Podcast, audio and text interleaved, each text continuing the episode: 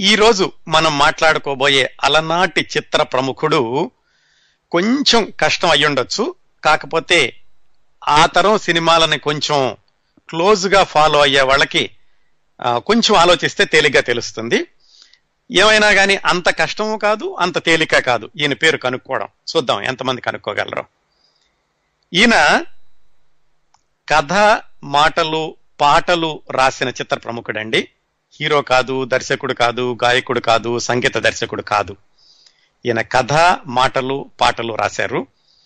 పంతొమ్మిది వందల నలభై నుంచి పంతొమ్మిది వందల డెబ్బై వరకు అంటే ముప్పై సంవత్సరాల పాటు పంతొమ్మిది వందల డెబ్బై ఒకటిలో చనిపోయినట్టున్నారు.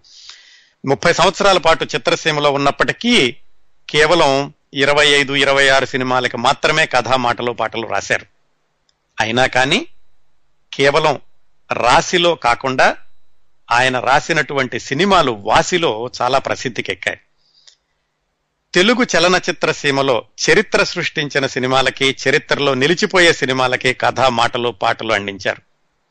ముఖ్యంగా పంతొమ్మిది వందల యాభై అరవై యువ దశకంలో ఆయన రాసిన సినిమాలన్నీ కూడా ఇప్పటికీ అంటే అరవై సంవత్సరాల తర్వాత కూడా తెలుగు వాళ్ళు ఇంకా విరగబడి చూస్తూనే ఉన్నారు. అది ఆయన కలం బలం. కొంచెం కష్టం కదా. ఈ మాత్రం క్లూ తోటే కనుక్కోవడం అంటే మరికొన్ని క్లూస్ చెప్తాను. ఈయన రాసిన సినిమాల్లో పౌరాణికాలున్నాయి సాంఘికాలున్నాయి జానపదాలున్నాయి. అన్ని రకాల సినిమాలకి రాశారు. అన్ని రంగాల్లోనూ కూడా ఆయన చరిత్ర సృష్టించారు ఆయన రాసిన సినిమాలతోటి. తెలుగు భాషా పరిణామ శాస్త్రం ప్రకారం అంటే ఇవల్యూషన్ ఆఫ్ తెలుగు దాని ప్రకారం తెలుగు భాషని పెంచి పోషించిన సినీ కవి రచయిత. తెలుగు భాషను పెంచడం ఏమిటండి? కొంచెం ఏదో అనుమానంగా ఉంది కదా? తెలుగు భాష అనేది ఉంటుంది. దానికి పెంచడం ఎలాగంటారా? ఎలాగంటే కొత్త కొత్త మాటలు కొత్త కొత్త పదాలు కొత్త కొత్త వాక్యాలు సృష్టించి వాటిని జనాకర్షణీయమైన చిత్రాల ద్వారా పాత్రల ద్వారా ఆమోదయోగ్యమైన సన్నివేశాల ద్వారా ముఖ్యంగా సందర్భ శుద్ధి ఉండేలాగా వాటిని సినిమాల్లో ప్రవేశపెట్టి దాదాపుగా అవి అసలు తెలుగు భాషలో ఎప్పటి నుంచో ఉన్నాయేమో అనేటటువంటి భ్రమ కల్పించి వాటిని తెలుగుతో కలిపేసేసి వాటిని ప్రాచుర్యం కల్పించిన ప్రముఖుడు ఈ రచయిత. హలో. ఇంకా నాలుగై నాలుగైదు క్లూస్ ఉన్నాయి కానీ ఇప్పటికే తెలిసినట్టుంది. ఒక శ్రోత తోటి మాట్లాడదాం. నమస్కారం అండి. టోరీ లైవ్ స్వాగతం. నమస్కారం అండి. కిరణ్ ప్రభా గారు. నేను దినేష్ అండి. దినేష్ గారు ఎవరనుకుంటున్నారు? బాగున్నారు. పింగల్ గారు అని అనుకుంటున్నానండి. పింగళి గారు. ఓకే ఎలా అనుకున్నారు? అంటే ఆయన పదప్రయోగాలు చాలా ఎక్కువ చేశారు కదండి మాయబజార్లో కానీ ఇలాగా. ఓకే. సో అక్కడ క్లూ దొరికిందా మీకు?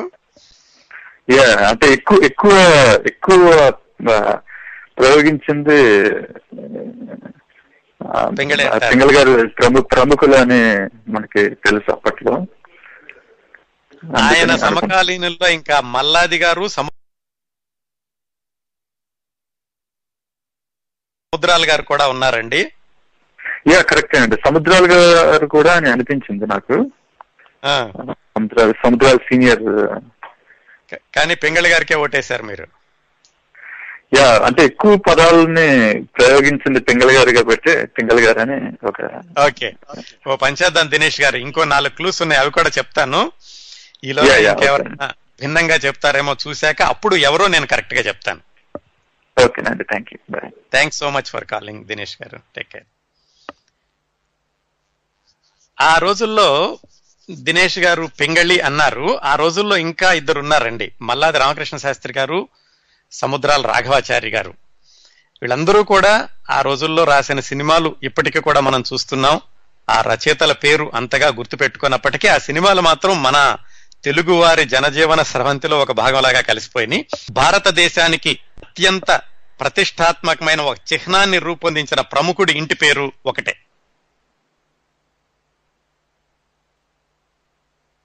హలో?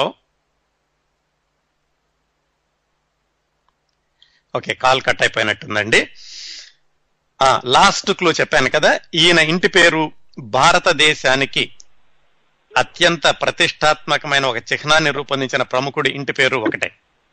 శ్రీనివాస్ గారు చెప్పండి కనుక్కున్నారా? నమస్కారం అండి. గారు. నమస్తే. శ్రీనివాస్. శుభోదయం. శుభోదయం అండి మీ పేరు చూశాను అందుకే అడుగుతున్నాను కనుక్కోగలిగారా అంటున్నాను.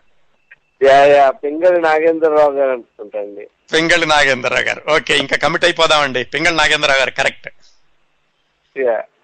కథ మాటలు. పాటలు రాసిన పింగళి చెప్పండి. మిస్సమ్మ మాయాబజారు. మీకు ఆయన రాసినట్లు బాగా గుర్తున్న డైలాగ్ ఉందండి? డైలాగ్ అంటే ఇంకా మాయాబజార్లో మేబీ ఐ హై నాయక ఏమన్నా ఉందేమో అండి. ఓకే. యా చాలా మాటలు ఆయన రాసినవి దాదాపుగా మనకి ఏంటంటే అవి ఎప్పటి నుంచో శతాబ్దాల ఉన్నాయేమో. తెలుగు భాషలో తెలుగు భాషతో పెరిగినయేమో అనిపించేటటువంటి చక్కటి పదాలని వాక్యాలని పాటలని ఆయన రాశారు. ఆయన గురించి ఈ రోజు మాట్లాడుకుందామండి. కవి గారు చెప్పండి. మీ మీ వ్యాఖ్య దాని ఏమంటారు నాకు తెలుగు అంతా రాదు కానీ బట్ మీరు మాట్లాడే విధానం కళ్ళకి అద్దినట్టుగా ఉంటుందండి కవి గారు. నిజంగా అది ముందు మాకు సినిమాలు సినిమాలైనా ఏదైనా ముందు ఇలా నడుస్తున్నట్టు ఉంటుంది అనమాట ఆ క్యారెక్టర్ని ఆటోమేటిక్గా మేము ఊహించేస్తాం. ఆ ముందు నడుస్తున్నట్టు మీరు చెప్తున్నప్పుడు. వెరీ ఇదండి and really blessed being associated with you thanks so much అండి. మీరు మీరందరూ మీరందరూ ఆనందించడమే నాకు ఎక్కువ ప్రోత్సాహం. దానివల్ల నాకు ఇన్స్పిరేషన్ వస్తూ ఉంటుంది. This is giving me an opportunity to go through all these inspirational lives అండి.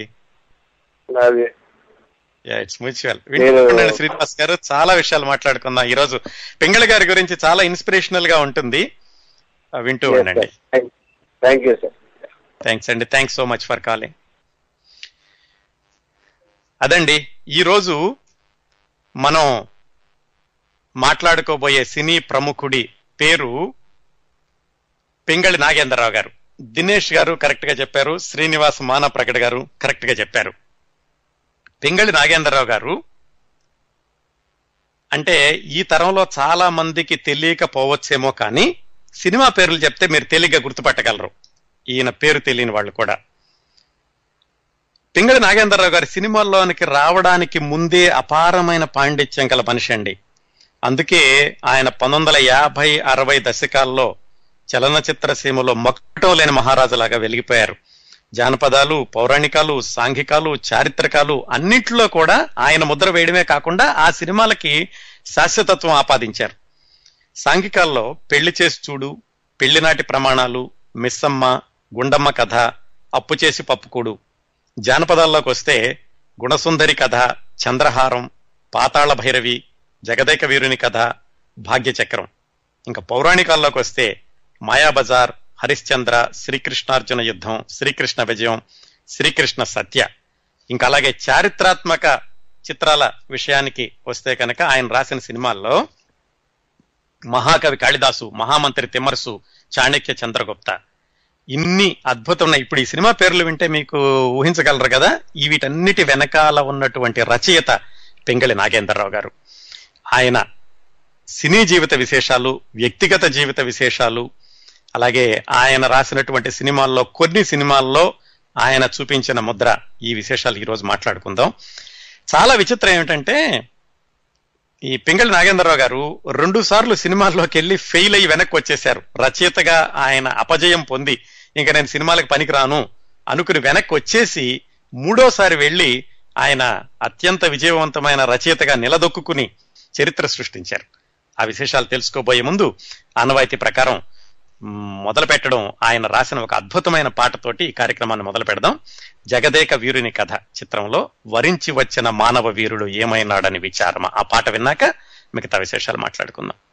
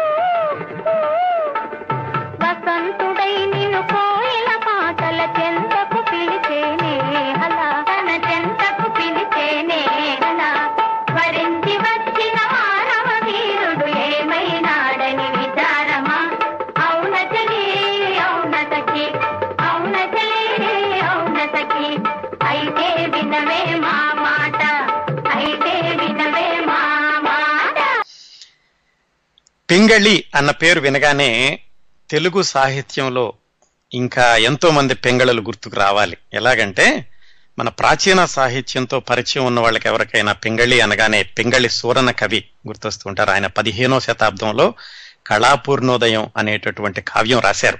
పింగళి సూరన కవి. అలాగే వీళ్ళందరూ కూడా పింగళ అనే గ్రామం ఉండేదటండి మహారాష్ట్రలో. ఆ ఊరు నుంచి వచ్చిన వాళ్ళు అవడం వల్ల వీళ్ళ ఇంటి పేరు పింగళి అని వచ్చింది అంటుంటారు. అలాగే పద్నాలుగో దశాబ్దంలోనే వీళ్ళు మహారాష్ట్ర నుంచి వీళ్ళ తాత ముత్తాతలందరూ ఈ కృష్ణా జిల్లాలోని దివిసీమకు వచ్చేసి అక్కడ సెటిల్ అయ్యారట.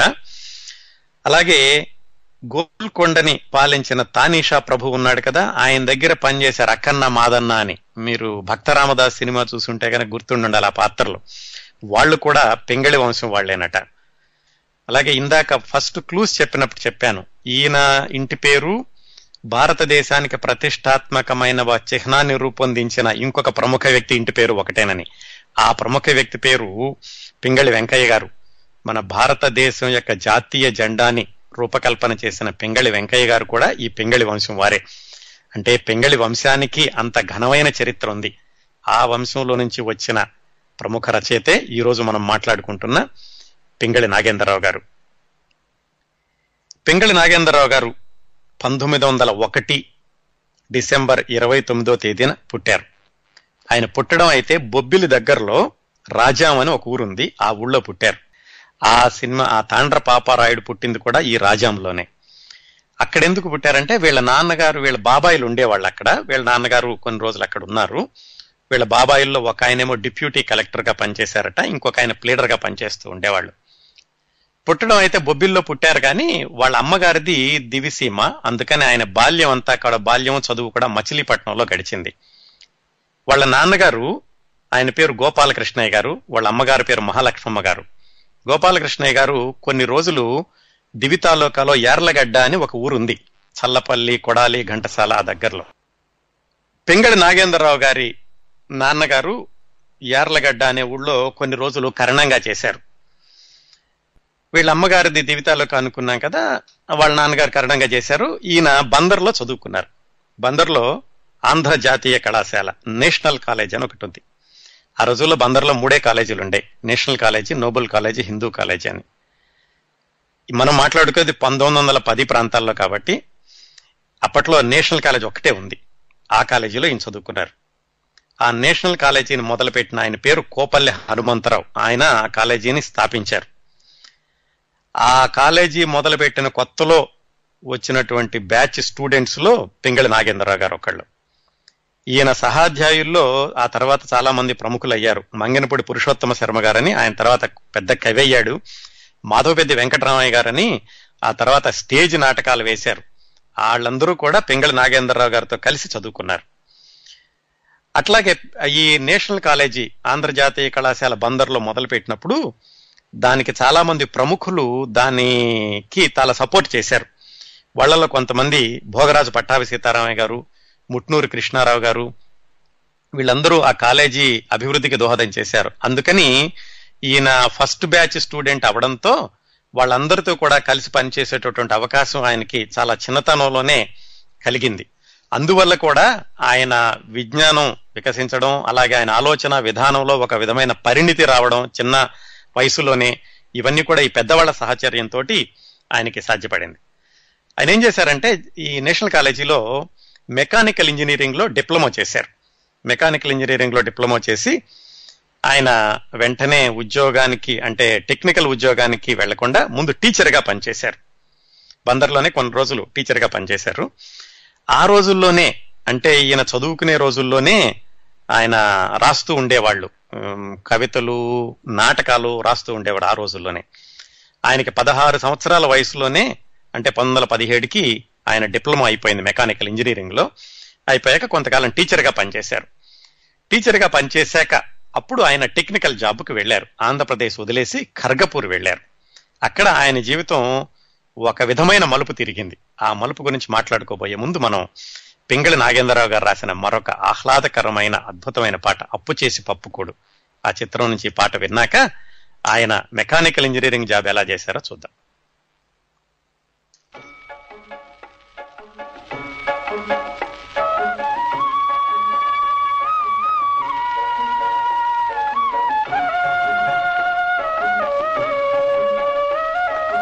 ఎసటి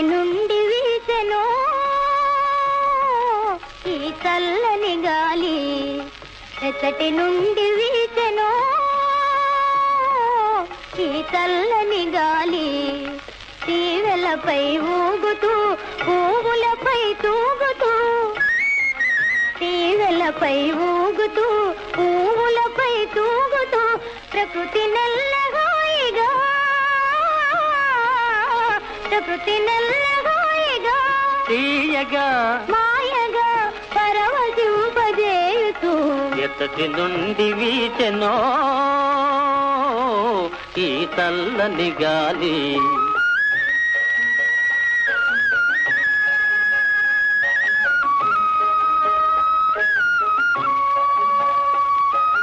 జాబిలితో ఆడుతూ వెన్నెలతో పాడుతూ జాబిలితో ఆడుతూ వెన్నెలతో పాడుతూ మనసు మీద హాయిగా మనసు మీద హాయిగా మాయగా మత్తు మందు జల్లుతూ. ఎసటి నుండి వీచెను ఈ చల్లని గాలి.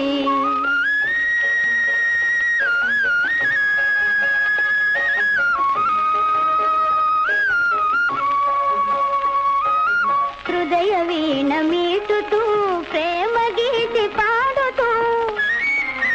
హృదయ వీణ మీటుతూ ప్రేమ గీతి పాడుతూ. ప్రకృతి నెల్లగాయిగా ప్రకృతి నెల్ల హాయిగా మాయగా పరవశింపజేయుతూ ఎక్కటి నుండి వీచెనో ఈ గాలి ఈ గాలి. ఆ తర్వాత కొన్ని రోజులు బందర్లో టీచర్గా పనిచేశారు. ఆ తర్వాత ఆయన మెకానికల్ డిప్లొమోకి సంబంధించినటువంటి ఉద్యోగం ఖర్గపూర్ రైల్వే వర్క్షాప్లో లో వచ్చింది.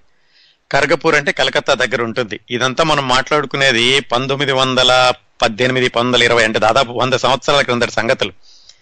అప్పట్లో ఆ బ్రిటిష్ వాళ్ళ ఆధ్వర్యంలో రైల్వే వర్క్షాప్ కరగపూర్లో లో ఉండేది. అక్కడికి వెళ్ళారు జాబ్లో జాయిన్ అవ్వడానికి. అక్కడ జాబ్లో జాయిన్ అయ్యారు. వర్క్షాప్లో లో కొంతకాలం పనిచేశారు. కాకపోతే హెల్త్ సరిగా ఉండేది కాదు. అందుకని ఆయన్ని వర్క్షాప్ కంటే నువ్వు ఆఫీసులో పనిచేస్తే బాగుంటుంది అని ఆఫీసులో పెట్టారు.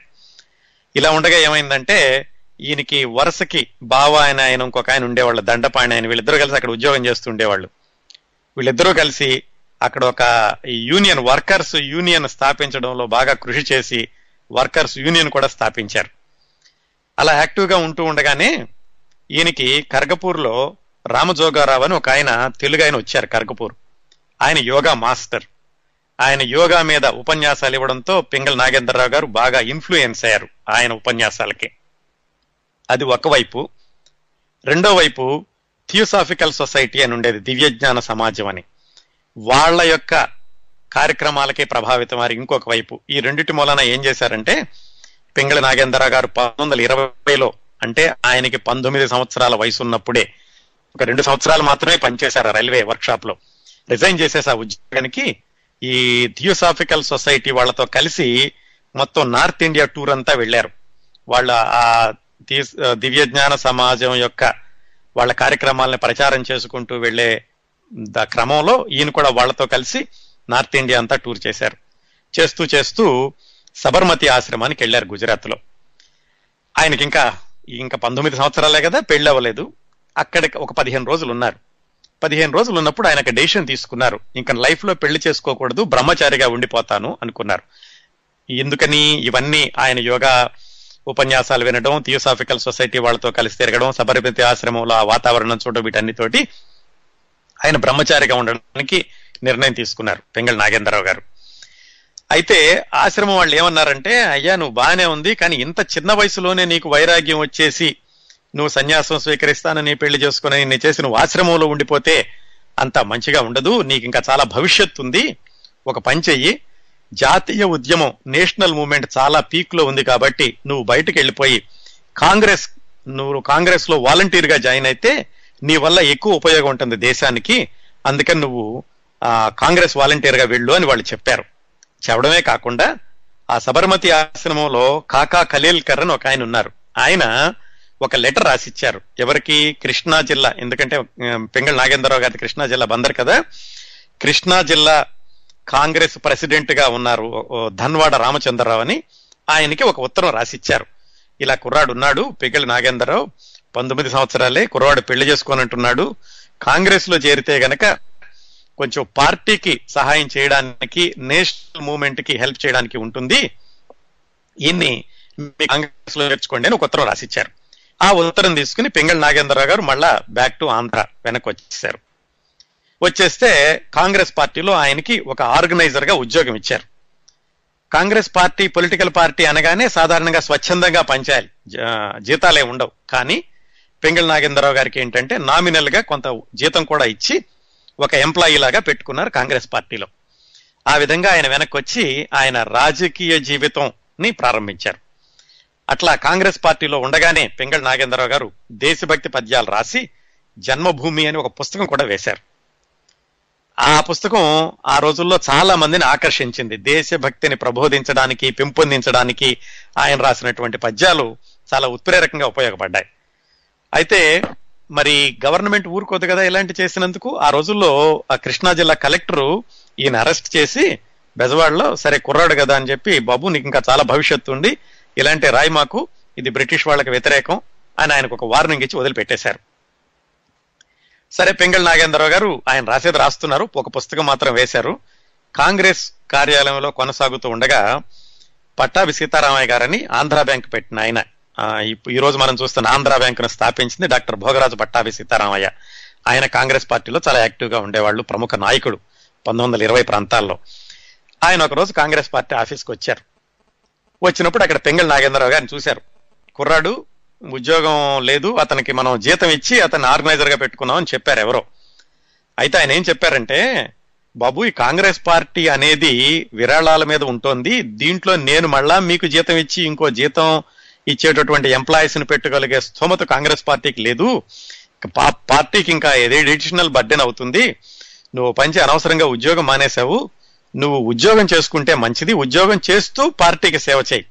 అంతేగాని ఫుల్ టైం పార్టీలో ఉండి జీతం తీసుకుంటే మాకు కష్టం అవుతుంది నీకు అంత భవిష్యత్తు ఉండదు అని ఆయన సలహా ఇచ్చి సలహా ఇవ్వడమే కాకుండా ఆయన ఇంకొక ఆయనకి లెటర్ రాసిచ్చారు. పెంగళ నాగేంద్రరావు అనే కుర్రాడు ఉన్నాడు. ఈ కుర్రాడు బాగా పద్యాలవి రాస్తాడు. అతనికి రచనలో మంచి ప్రావీణ్యం ఉంది.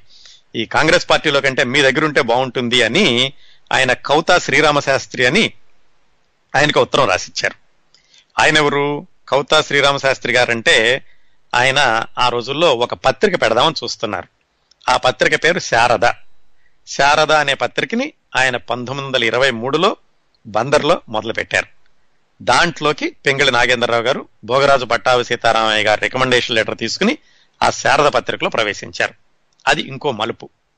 అలా ఆయన చదివిందేమో మెకానికల్ ఇంజనీరింగ్ చేసిందేమో మెకానికల్ రైల్వే వర్క్షాప్లో ఉద్యోగం. ఆ తర్వాత నార్త్ ఇండియా అంతా పర్యటించి ఆయన బ్రహ్మచారిగా ఉండిపోదామని నిర్ణయించుకుని మళ్ళా కాంగ్రెస్ పార్టీలోకి వచ్చి అక్కడి నుంచి పత్రికా ప్రపంచంలోకి వచ్చారు. అక్కడ పెద్ద మలుపు తిరిగింది ఆయన పత్రికా జీవితం ఆయన రచనా జీవితం. ఆ విశేషాలు తెలుసుకోబోయే ముందు పింగళ నాగేంద్రరావు గారు రచన చేసిన మిస్సమ్మ సినిమా నుంచి ఈ పాట విందాం.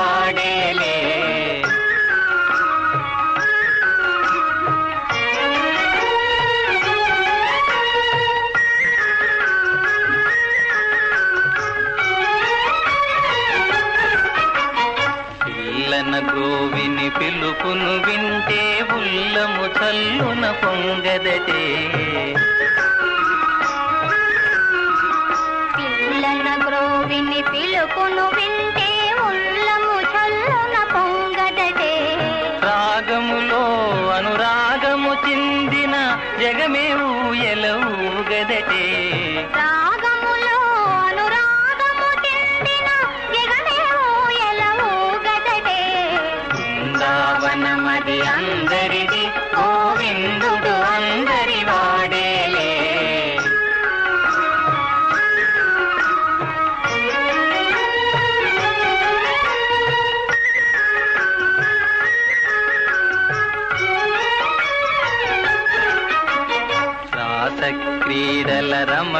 గాంచిన ఆశలు మోసులు వేయవటే. క్రీడల రమణుని కాంచిన ఆశలు మోసలు వేయవటే. ఎందుకే రాధా ఈ సునసూయలు అందములందరి ఆనందములే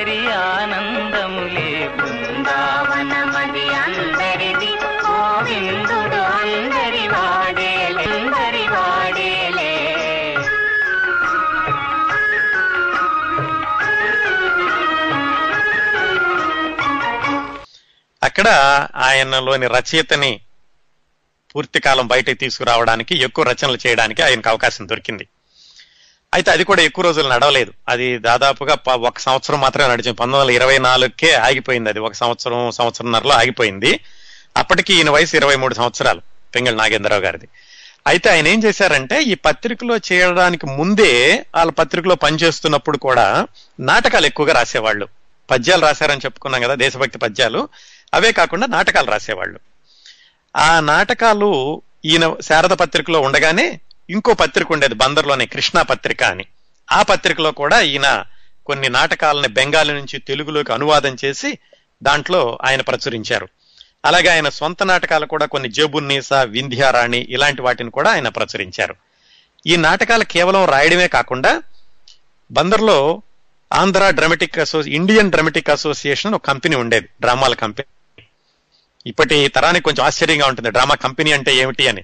ఆ రోజుల్లో చలనచిత్రాలు ఎక్కువగా లేవు కాబట్టి నాటకాలు వేయడం అనేది పూర్తి కాలం వృత్తిగా తీసుకుని చాలా మంది నాటకాలు ఆడుతూ ఉండేవాళ్ళు. దానికి సంబంధించి నాటక సంస్థలు కూడా ఉండేవి ఇప్పుడు కూడా ఉన్నాయి కానీ చాలా తక్కువగా ఉన్నాయి. ఎవరు పూర్తి సమయం దాని మీద కేటాయించడం లేదు. దాని ఫుల్ టైం జాబ్ లా కాకుండా ఏదో పార్ట్ టైం జాబ్ లాగా నాటకాలు ఆడుతున్నారు. ఇప్పుడు అక్కడక్కడ అంత ఆదరణ తగ్గిపోయింది. కానీ మనం మాట్లాడుకో మాట్లాడుకుంటాం దాదాపు తొంభై సంవత్సరాల క్రిందట. ఆ సమయంలో ఈ ఇండియన్ డ్రామాటిక్ అసోసియేషన్లో డివి సుబ్బారావు గారు అని ఒక ఆయన ఉండేవాళ్ళు. ఆయన కూడా బందరే. ఆయన పింగళి నాగేంద్రరావు గారు మంచి మిత్రులు అయ్యారు పింగళి నాగేంద్రరావు గారు నాటకాలు రాయడం చూసి అలాగే డివి సుబ్బారావు గారితో ఫ్రెండ్షిప్ తోటి ఆయన పింగళి నాగేంద్రరావు గారు రాసిన నాటకాలను డివి సుబ్బారావు గారు వేస్తూ ఉండేవాళ్ళు. అదే సమయంలో ఆయనకి తెలిసింది ఇలా శారద పత్రిక ఆగిపోయిద్ది మళ్ళా ఇరవై రెండేళ్ళ కుర్రాడు మళ్ళా ఉద్యోగం కోసం చూస్తున్నాడు అని ఆయన్ని పిలిచి డివి సుబ్బారావు గారు ఇండియన్ డ్రామటిక్ అసోసియేషన్లో ఆయనకు ఒక సెక్రటరీ పోస్ట్ ఇచ్చారు. దాదాపుగా ఆయన ఇరవై సంవత్సరాల పాటు ఆ ఇండియన్ డ్రామటిక్ అసోసియేషన్లో కొనసాగారు పింగళ నాగేంద్రరావు గారు. పంతొమ్మిది వందల ఇరవై నాలుగు ఇరవై ఐదు ప్రాంతాల్లో జరిగింది. మధ్య మధ్యలో అటు ఇటు వెళ్తున్నా కానీ దాదాపు నలభై ఆరో సంవత్సరం వరకు ఇరవై సంవత్సరాల పాటు ఆయన ఇండియన్ డ్రామటిక్ అసోసియేషన్లోనే సెక్రటరీగా ఉంటూ వాళ్ళకి నాటకాలు రాయడం అలాగే నాటక ప్రదర్శనలో ఇతరత్ర అవసరమైనటువంటి సహాయం చేయడం ఇలాంటి పనులన్నీ చేస్తుండేవాళ్ళు. నిజానికి పింగళి నాగేంద్రరావు గారికి ఆ ఇరవై సంవత్సరాల్లో నాటకాలు రాయడంలోనూ వేయడంలోనూ ఆయనకి ప్రేక్షకుల నాడి తెలిసింది. అంటే ఎలాంటి కథలైతే ప్రేక్షకులు ఆ ఆదరిస్తారు ఎలాంటి సంభాషణలు అయితే ప్రేక్షకుల్ని ఆకర్షిస్తాయి ఇలాంటి మెళకువలన్నీ కూడా ఆయన నాటక రచయితగా ఉన్న రోజుల్లో జరిగింది. అలా నాటకాలు రాస్తున్నారు వాళ్ళు వేస్తున్నారు. పంతొమ్మిది వందల నలభై అంటే ఒక పదిహేను పదహ పదిహేడు పద్దెనిమిది సంవత్సరాలు ఇలా గడిచింది. పంతొమ్మిది వందల నలభై ప్రాంతాల్లో ఈయన రాసినటువంటి స్టేజి నాటకం వింధ్య రాణి. ఆ నాటకం చాలా బాగా పోయింది. ప్రేక్షకులందరూ విపరీతంగా దాన్ని రిసీవ్ చేసుకుంటూ ఉండేవాళ్ళు. దాన్ని వాళ్ళ ఫ్రెండ్స్ అందరూ ఏమనుకున్నారంటే సినిమా తీద్దాం అనుకున్నారు. అప్పటికి టాకీ సినిమాలు వచ్చేసినాయి. ఈయన నాటకాలు రాయడం మొదలుపెట్టినప్పటికి ఇంకా మూకీ సినిమాల్లోనే ఉన్నారు. ఈ టాకీ సినిమాలు వచ్చేసినాయి. పంతొమ్మిది వందల నలభై ప్రాంతాల్లో వాళ్ళ మిత్రులందరూ కలిసి వింధ్యారాణిని సినిమాగా తీస్తే బాగుంటుంది అనుకున్నారు. బందర్లో దుర్గా నాగేశ్వర అని ఒక డాక్టర్ గారు ఉండేవాళ్ళు. ఆయన కొంచెం డబ్బులున్న మనిషి. ఆయన నేను పెట్టుబడి పెడతాను సినిమా తీయమన్నారు డివి సుబ్బారావు గారు పింగళ నాగేంద్రరావు గారు కలిసి వింధ్యారణ్యని స్క్రిప్ట్గా రాయడం మొదలు పెట్టారు వింధ్యారాణి నాటకాన్ని. ఇలా జరుగుతూ ఉండగా మద్రాసులో జగన్నాథ్ అని ఒక మంచి దర్శకుడు ఉండారు. ఆ రోజుల్లో మంచి సినిమాలు తీశారు ఆయన. ఆయన ఏం చేశారంటే పంతొమ్మిది వందల నలభై ఒకటిలో తారుమారు అనే పేరుతోటి ఒక ఆరేళ్ళు సినిమా తీశారు. ఆరేళ్ళు మాత్రమే తీశారు. ఆరేళ్ళు అంటే ఆరు పదులు అరవై ఒక గంట మాత్రమే ఉంటుంది. కానీ దాన్ని సినిమాగా విడుదల చేయడానికి కుదరదు ఆరేళ్ళే కాబట్టి. ఆయన ఏదో పని మీద బందరు వచ్చారు బందరు వచ్చి వీళ్ళని కలిశారు. డివి సుబ్బారావు గారిని ఈ డాక్టర్ దుర్గా నాగేశ్వరరావు గారు డబ్బులు పెట్టాయని కలిశారు. అప్పటికే వాళ్ళు వైజయంతి ఫిలిమ్స్ అని ఒక కంపెనీ కూడా స్టార్ట్ చేశారు సినిమా మీద పనిచేయడానికి. ఈ జగన్నాథ్ గారికి తెలిసింది వీళ్ళు సినిమా తీయడానికి ప్రయత్నిస్తున్నారు అని. అప్పుడు ఆయన ఏం చేశారంటే వీళ్ళని చెప్పారు మీరు ఎలాగో సినిమా చేయడానికి ప్రయత్నిస్తున్నారు కదా ఒక పని చేయండి. నా దగ్గర ఒక ఒక చిన్న సినిమా తీశాను తారుమారు. ఇంకో చిన్న సినిమా తీస్తే కనుక రెండూ కలిపి నేను విడుదల చేస్తాను. మీరు మాకు సహాయం చేయండి. మీకు కూడా కొంచెం అనుభవం వచ్చినట్టు ఉంటుంది. మీరు వింధ్యారాణి సినిమా తీయబోయే ముందు అని చెప్పారు. వాళ్ళకు కూడా సలహా నచ్చింది. సరే మనం ముందే వెంటనే దిగిపోయి మన సొంత సినిమా తీసే బదులు ఈయనకి సహాయం చేస్తే మనకి అనుభవం వస్తుంది అనుకుని వాళ్ళు సరే అన్నారు. అప్పుడు ఆ జగన్నాథ్ అన్న ఆయన పింగళి నాగేంద్రరావు గారు రచయిత కదా మరి వీళ్ళకి ఆస్థాన రచయిత? ఆయన దగ్గర ఆయనతో కలిసి ఒక కథ చెప్పారు. కథ చెప్పి దీన్ని మీరు కథ మాటలో రాయండి అన్నారు. ఆ దాని పేరు భలే పెళ్ళి పింగళ నాగేంద్రరావు గారికి అంతవరకు నాటకాలు సంభాషణలు రాసిన పరిచయం ఉంది కదా దాంతో ఆయన ఒక వారం రోజుల్లో కథా మాటలు రాసిచ్చేశారు ఆయనకి. ఒక ఇంగ్లీష్ నాటకమో ఇంగ్లీష్ కథో ఏదో చూపించారు. దాని ప్రేరణతో రాయమన్నారు. పింగళ నాగేంద్రరావు గారు వారం రోజుల్లో రాసిచ్చేశారు. అది పింగళి నాగేంద్రరావు గారు మొట్టమొదటిసారిగా సినిమా అనుభవం ఆ భలే పెళ్ళి అనే చిన్న సినిమాకి అది పూర్తి స్థాయి సినిమా కాదు. చిన్న సినిమాకి ఆయన కథ మాటలు రాశారు. అంతవరకు బాగానే ఉంది. మరి పాటలు కూడా రాయాలి. ఈయన ఏమన్నారంటే పాటలు కూడా మీరే రాయండి అన్నారు. ఆయనకి పింగళి నాగేంద్రరావు గారి పాటలు ఎలా రాయాలో తెలియదు ఏవో పద్యాలు అయితే రాశారు కానీ పాటలు రాయడం తెలియదు సరే ఆయన తనకున్న అనుభవంతో ఏదో ఒక పద్యం రాసిచ్చారు. రాసిస్తే ఆయన జగన్నాథ్ గారు ఇది పద్యం అయ్యా? ఇది పాట కాదు అని చెప్పారు. కానీ మరి నాకు ఇదే తెలుసండి ఇంతకంటే పాట రాయడం రాదు అన్నారు. దానికి సంగీత దర్శకత్వం చేశారు జంధ్యాల గౌరీనాథ శాస్త్రి గారని ఆయన విజయవాడ. ఆయన మొత్తానికి ఎలాగైతే ఆ పద్యాన్ని అటు చేసి ఇటు చేసి దానికి ట్యూన్ చేశారు. ట్యూన్ చేసి దాన్ని పాటగా చేశారు. అప్పటికే అమ్మాయ పర్వాలేదు నాకు పాటలు ఎలా రాయాలో తెలిసింది అనుకున్నారు పింగళ నాగేంద్ర గారు. అలా మొదలైనయండి ఆయన మొదటి అడుగులు.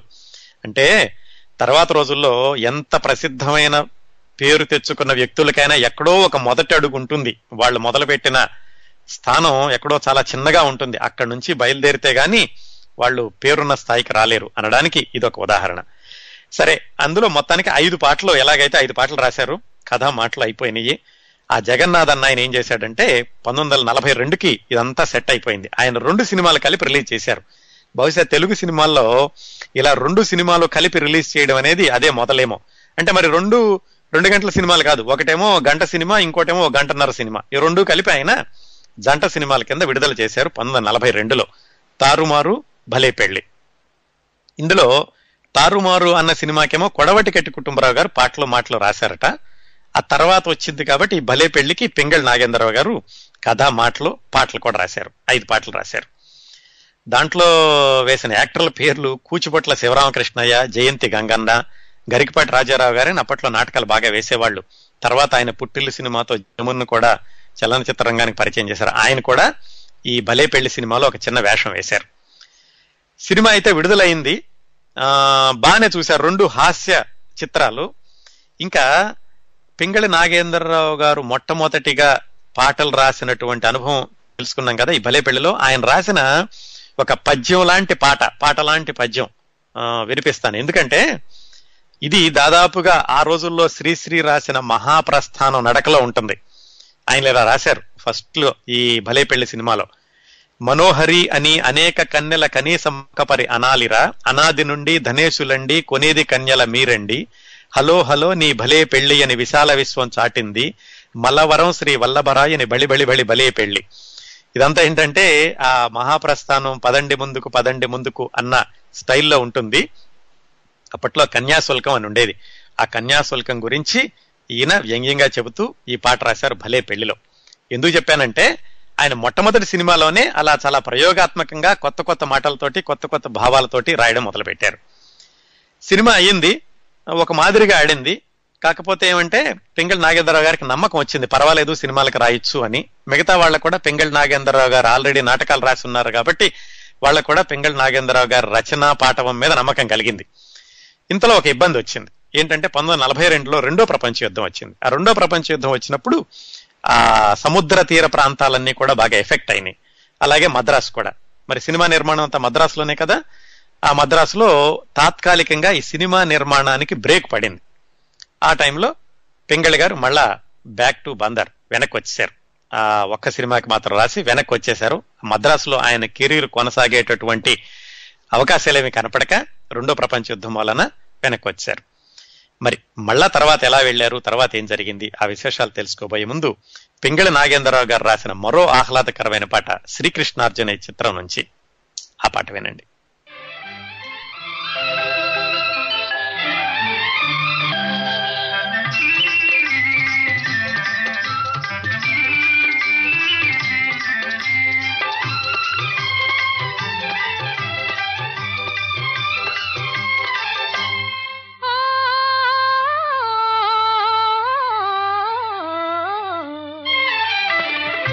మనసు పరిమళించెనే తనువు పరవశించెనే.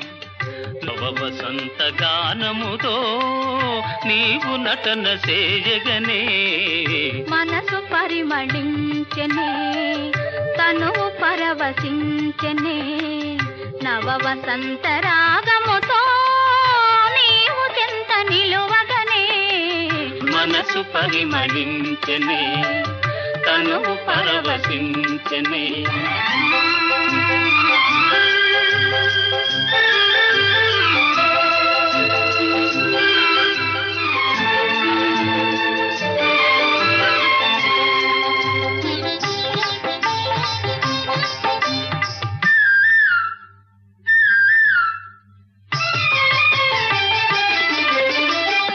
నీకు నాకు స్వాగతమనగా కోయిలమ్మ కూయగా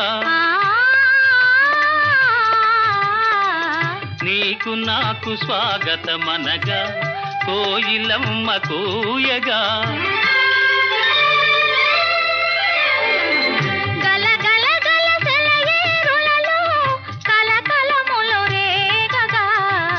మనసు పరిమళించెనే. తను పరవశించెనే. ఓహోహో. నవ వసంత రాగముతో నీవు చెంత నిలువగనే మనసు పరిమళించెనే. తను పరవశించెనే.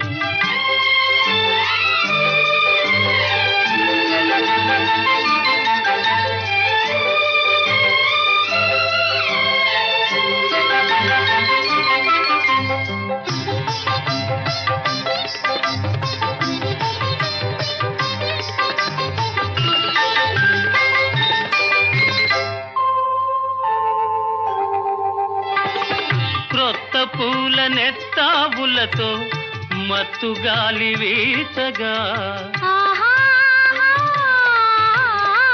క్రొత్త పూల నెత్తావులతో మత్తు గాలి వీచగా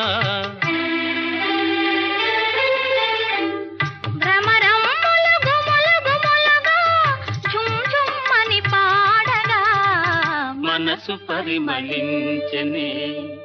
తను పరవశించనే.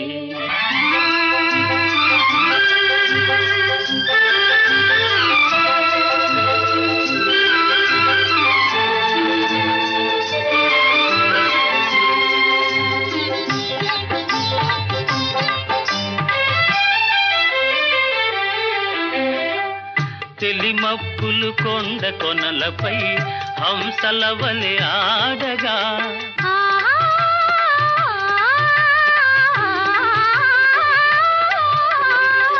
తెలిమబ్బులు కొండ కొనలపై హంసల వలె ఆడగా. రంగరంగ వైభవములతో ప్రకృతి విందు చేయగా. మనసు పరిమళించనే తను పరవశించనే నవ వసంత రాగముతో నీవు చెంత నిలువగనే మనసు పరిమళించనే. తను మళ్ళా రెండో ప్రపంచ యుద్ధం కొంచెం సమస్య పోగానే వీళ్ళు మళ్ళీ మద్రాసు వెళ్ళి సినిమా మొదలు పెట్టారు. దాని వీ- వీళ్ళ ఫిలిం ప్రొడక్షన్ పేరు వైజయంతి ఫిలిమ్స్. అప్పట్లో వీళ్ళు కొత్త కాబట్టి మద్రాసులో జెమినీ స్టూడియో వాళ్ళ సహాయం తీసుకుని దాంతో వింధ్యారాణి అన్న సినిమా తీశారు. డివి సుబ్బారావు గారు పుష్పవల్లి. పుష్పవల్లి అంటే మన ఫేమస్ హిందీ హీరోయిన్ రేఖ గారి తల్లి. పుష్పవల్లి రేలంగి జీ వరలక్ష్మి వీళ్ళందరితోటి వింధ్యారాణి సినిమా తీశారు. దానికి పింగళ నాగేంద్రరావు గారు మా కథ మాటలు పాటలు ఆయన రాసిన నాటకమే కదా? సినిమాకి కూడా మాటలు పాటలు ఆయన రాశారు. పంతొమ్మిది వందల నలభై ఆరులో ఈ సినిమా విడుదలైంది దీంట్లో మొత్తం ఈయన సింగిల్ కార్డ్ రైటర్ అంటారు చూడండి. అలాగే ఆయన సింగిల్ కార్డ్ తోటి పన్నెండు పాటలు పద్యాలు రాశారు. సినిమా చాలా బ్రహ్మాండంగా తీసామనుకున్నారు ఎందుకంటే అవి జానపదాలు బాగా ఆడేటటువంటి రోజులు. చాలా బాగా రాసామనుకున్నారు కానీ సినిమా అంతగా ఆడలేదు. సినిమా ఆడకపోయేసరికి నాటకంగా బ్రహ్మాండంగా ఉంది కానీ సినిమాకి వచ్చేసరికి ఎక్కడో ఫెయిల్ అయింది. దాంతో పెంగళ నాగేంద్రరావు గారికి ఒక విధమైన వైరాగ్యం వచ్చింది. ఇక నేను పనికిరాని సినిమాలకి ఇంతకుముందు భలే పెళ్ళి రాసినా కూడా అలాగే ఉంది వింధ్యారాయణ రాసిన ఇలాగే అయింది. ఇక నేను వెనక్కి వెళ్ళిపోదామని ఆయన మళ్ళీ వెనక్కి వచ్చేసారు. బందరు పంతొమ్మిది వందల నలభై ఆరు నలభై సినిమా రిలీజ్ అవగా నలభై ఆరు మధ్యలోనే ఎప్పుడో. ఆ విధంగా రెండు సార్లు ఆయన సినిమాల్లోకి వెళ్ళి వెనక్కి వచ్చేసారు వెనక్కి వచ్చేసి మామూలుగా మళ్ళీ నాటకాల్లో పడిపోయారు. ఇక్కడ ఇంకొక సంఘటన జరిగింది. బందర్లోనే కమలాకర్ కామేశ్వరరావు గారని ఇంకొక ఆయన ఉండేవాళ్ళు. ఈయన గురించి మనం ఈ సిరీస్ మొదలు పెట్టుకున్నప్పుడు డిసెంబర్ మొట్టమొదటి వారంలో ఆయన గురించి చెప్పుకున్నాం మనం. ఈ కమలాకర్ కామేశ్వరరావు గారు బందర్లో ఆయన సినిమాలు ఎక్కువగా చూస్తూ ఫిలిం రివ్యూస్ రాస్తూ ఉండేవారు. ఆ రివ్యూలు రాయడం చూసి ఆయన్ని ఒక సినిమాకి ఆయన ఘాటుగా రివ్యూ రాస్తే ఆయన పిలిపించుకుని సినిమాల్లో నువ్వు డైరెక్షన్లో డిపార్ట్మెంట్లో ఉన్నామని ఒక ఆయన ఆహ్వానించారు. అలా ఆయన సినిమాల్లోకి వెళ్ళారు. ఈ కమలాకర కామేశ్వరరావు గారు పింగళ నాగేంద్రరావు గారు చిన్నప్పటి నుంచి ఫ్రెండ్స్. ఎందుకంటే ఈయన పింగళ నాగేంద్రరావు గారు రాసినటువంటి అనువాద నాటకాల కృష్ణా పత్రికలో వచ్చేటప్పుడు అందులోనే ఈయన కమలాకర కామేశ్వరరావు గారు కూడా ఆయన సినీ విమర్శలు రాస్తూ ఉండేవాళ్ళు. ఆ విధంగా వాళ్ళిద్దరికి పరిచయం. కమలాకర కామేశ్వరరావు గారు పంతొమ్మిది వందల నలభై ఆరు అంటే అప్పటికే పదేళ్ళు అయింది ఆయన సినిమాల్లోకి వెళ్ళి వాహిని ఫిలిమ్స్లో కేవీ రెడ్డి గారి దగ్గర పనిచేస్తున్నారు. కేవీ రెడ్డి గారు ఆయన సహచరుడు. ఆయన దగ్గర అసిస్టెంట్గా పనిచేస్తున్నారు. ఆ రోజుల్లో ఆయన ఒకసారి బందర్ వచ్చారు. బందర్ వచ్చి పింగళ నాగేంద్రరావు గారిని కలిసి ఏం చేస్తున్నావు ఏమిటి అని అడిగితే ఆయన చెప్పారు. రెండు సార్లు నేను మద్రాసు వచ్చాను రెండు సినిమాలకు రాశాను రెండు ఫెయిల్ అయినాయి. ఇక్కడ నేను సినిమాలకు పనికిరాను అందుకని ఇక్కడే ఉండిపోయాను అని. అయితే ఆయన ఏం చెప్పారంటే అలా నువ్వు ఒకటి రెండు సార్లు విఫలమైనంత మాత్రాన నువ్వు ఇలాగా నిరాశ చెందకూడదు. పైగా సినిమాల్లో అంటే నువ్వు మంచి బ్యానర్ తోటి మంచి దర్శకుడు తోటి పనిచేయడం అనేది చాలా ఇంపార్టెంట్. రచయిత అన్నవాడికి తనంతట తానుగా పేరు రావడం చాలా కష్టం. సినిమా సక్సెస్ అవ్వాలి. సినిమా సక్సెస్ అవ్వాలంటే మంచి డైరెక్టర్ ఉండాలి. అందుకని నువ్వు మంచి డైరెక్టర్ తోటి చేస్తే బాగుంటుంది. నీకు మా ఇంకా చాలా స్టఫ్ ఉంది. అందుకని నువ్వు నిరాశపడద్దు అని ఆయన పెంగళ నాగేంద్రరావు గారికి నచ్చ చెప్పి మళ్ళీ మద్రాసు వెళ్ళిపోయారు. మద్రాసు వెళ్ళిపోయాక కమలాకర కామేశ్వరరావు గారికి ఒక అవకాశం వచ్చింది పింగళ నాగేంద్రరావు గారిని వెనక్కి పిలవడానికి. అదేమిటంటే కేవీ రెడ్డి గారు వాహిని ఫిలిమ్స్లో వరుసనే సినిమాలు తీసుకుంటూ వస్తున్నారు. వాహిని ఫిలిమ్స్లో యోగి వేమన సినిమా తీశారు. ఆయన ముందు భక్తపోతన అయిపోయింది. వాహిని ఫిలిమ్స్ వాళ్ళు కూడా ఏంటంటే నాలుగు సాంఘికాలు తీశారు అప్పటికే. రెండు భక్తి చారిత్రాత్మక చిత్రాలు తీశారు. సినిమాలన్నీ మంచి పేరు వస్తున్నాయి కానీ డబ్బులు రావట్లేదు. వాళ్ళు ఏమనుకున్నారంటే ఒక మంచి జానపద చిత్రం తీద్దాం. కనీసం బిజినెస్ నడవాలి కదా అన్నట్టుగా కేవీ రెడ్డి గారు ఒక ఇంగ్లీష్ నాటకాన్ని చాలా ఆశ్చర్యంగా ఉంటుంది. ఇంగ్లీష్ నాటకం నుంచి జానపద చిత్రం కథ తయారు చేశారంటే పైగా అది షేక్స్పియర్ నాటకం కింగ్ లియర్ అని ఆ నాటకాన్ని తీసుకుని ఆయన ఒక జానపద చిత్రం చేద్దాం అనుకున్నారు. అప్పటి వరకు వాళ్ళకి ఆస్థాన రచయితగా సముద్రాల రాఘవాచారి గారు ఉండేవాళ్ళు. ఈ సినిమాకి వచ్చేసరికి ఆయన బిజీ అయిపోయారు. అప్పుడు కేవీ రెడ్డి గారు కమలాకర్ కామేశ్వరరావు గారు తన అసిస్టెంట్ తోటి చెప్పారు మనకి ఎవరైనా మంచి రచయిత కావాలి. సముద్రాలు గారు బిజీగా ఉన్నారు కాబట్టి ఎవరైనా ఉన్నారా నీ ఎరకలోనంటే ఆయనకి అప్పుడు పింగళ నాగేంద్రరావు గారు గుర్తొచ్చారు. ఆయన అప్పుడు వెనక్కి పిలిచారు. పింగళ నాగేంద్రరావు గారిని మద్రాసు రమ్మని కేవీ రెడ్డి గారికి పరిచయం చేశారు. ఆ కాంబినేషన్ కేవీ రెడ్డి గారు పింగళి నాగేంద్రరావు గారి కాంబినేషన్ ఆ తర్వాత పదిహేను సంవత్సరాల పాటు అద్భుతమైన చిత్రాల రూపకల్పనకి పునాదిగా నిలిచింది. ఈయన పింగళ నాగేంద్రరావు గారు కూడా బాగా కసిగా ఉన్నారు. రెండు సార్లు నేను దెబ్బతిన్నాను. ఈసారి ఏమైనా సరే ఈ సినిమాని హిట్ చేయాలి ఈ సినిమాకి మంచి రచయితగా పేరు చేర్చుకోవాలి అని బాగా కసిగా ఆయన కేవీ రెడ్డి గారి ఆలోచనలు ఎంత స్పీడ్గా ఉండేయో ఈయన కూడా అంత స్పీడ్గా కథ మాటలు పాటలు రాశారు.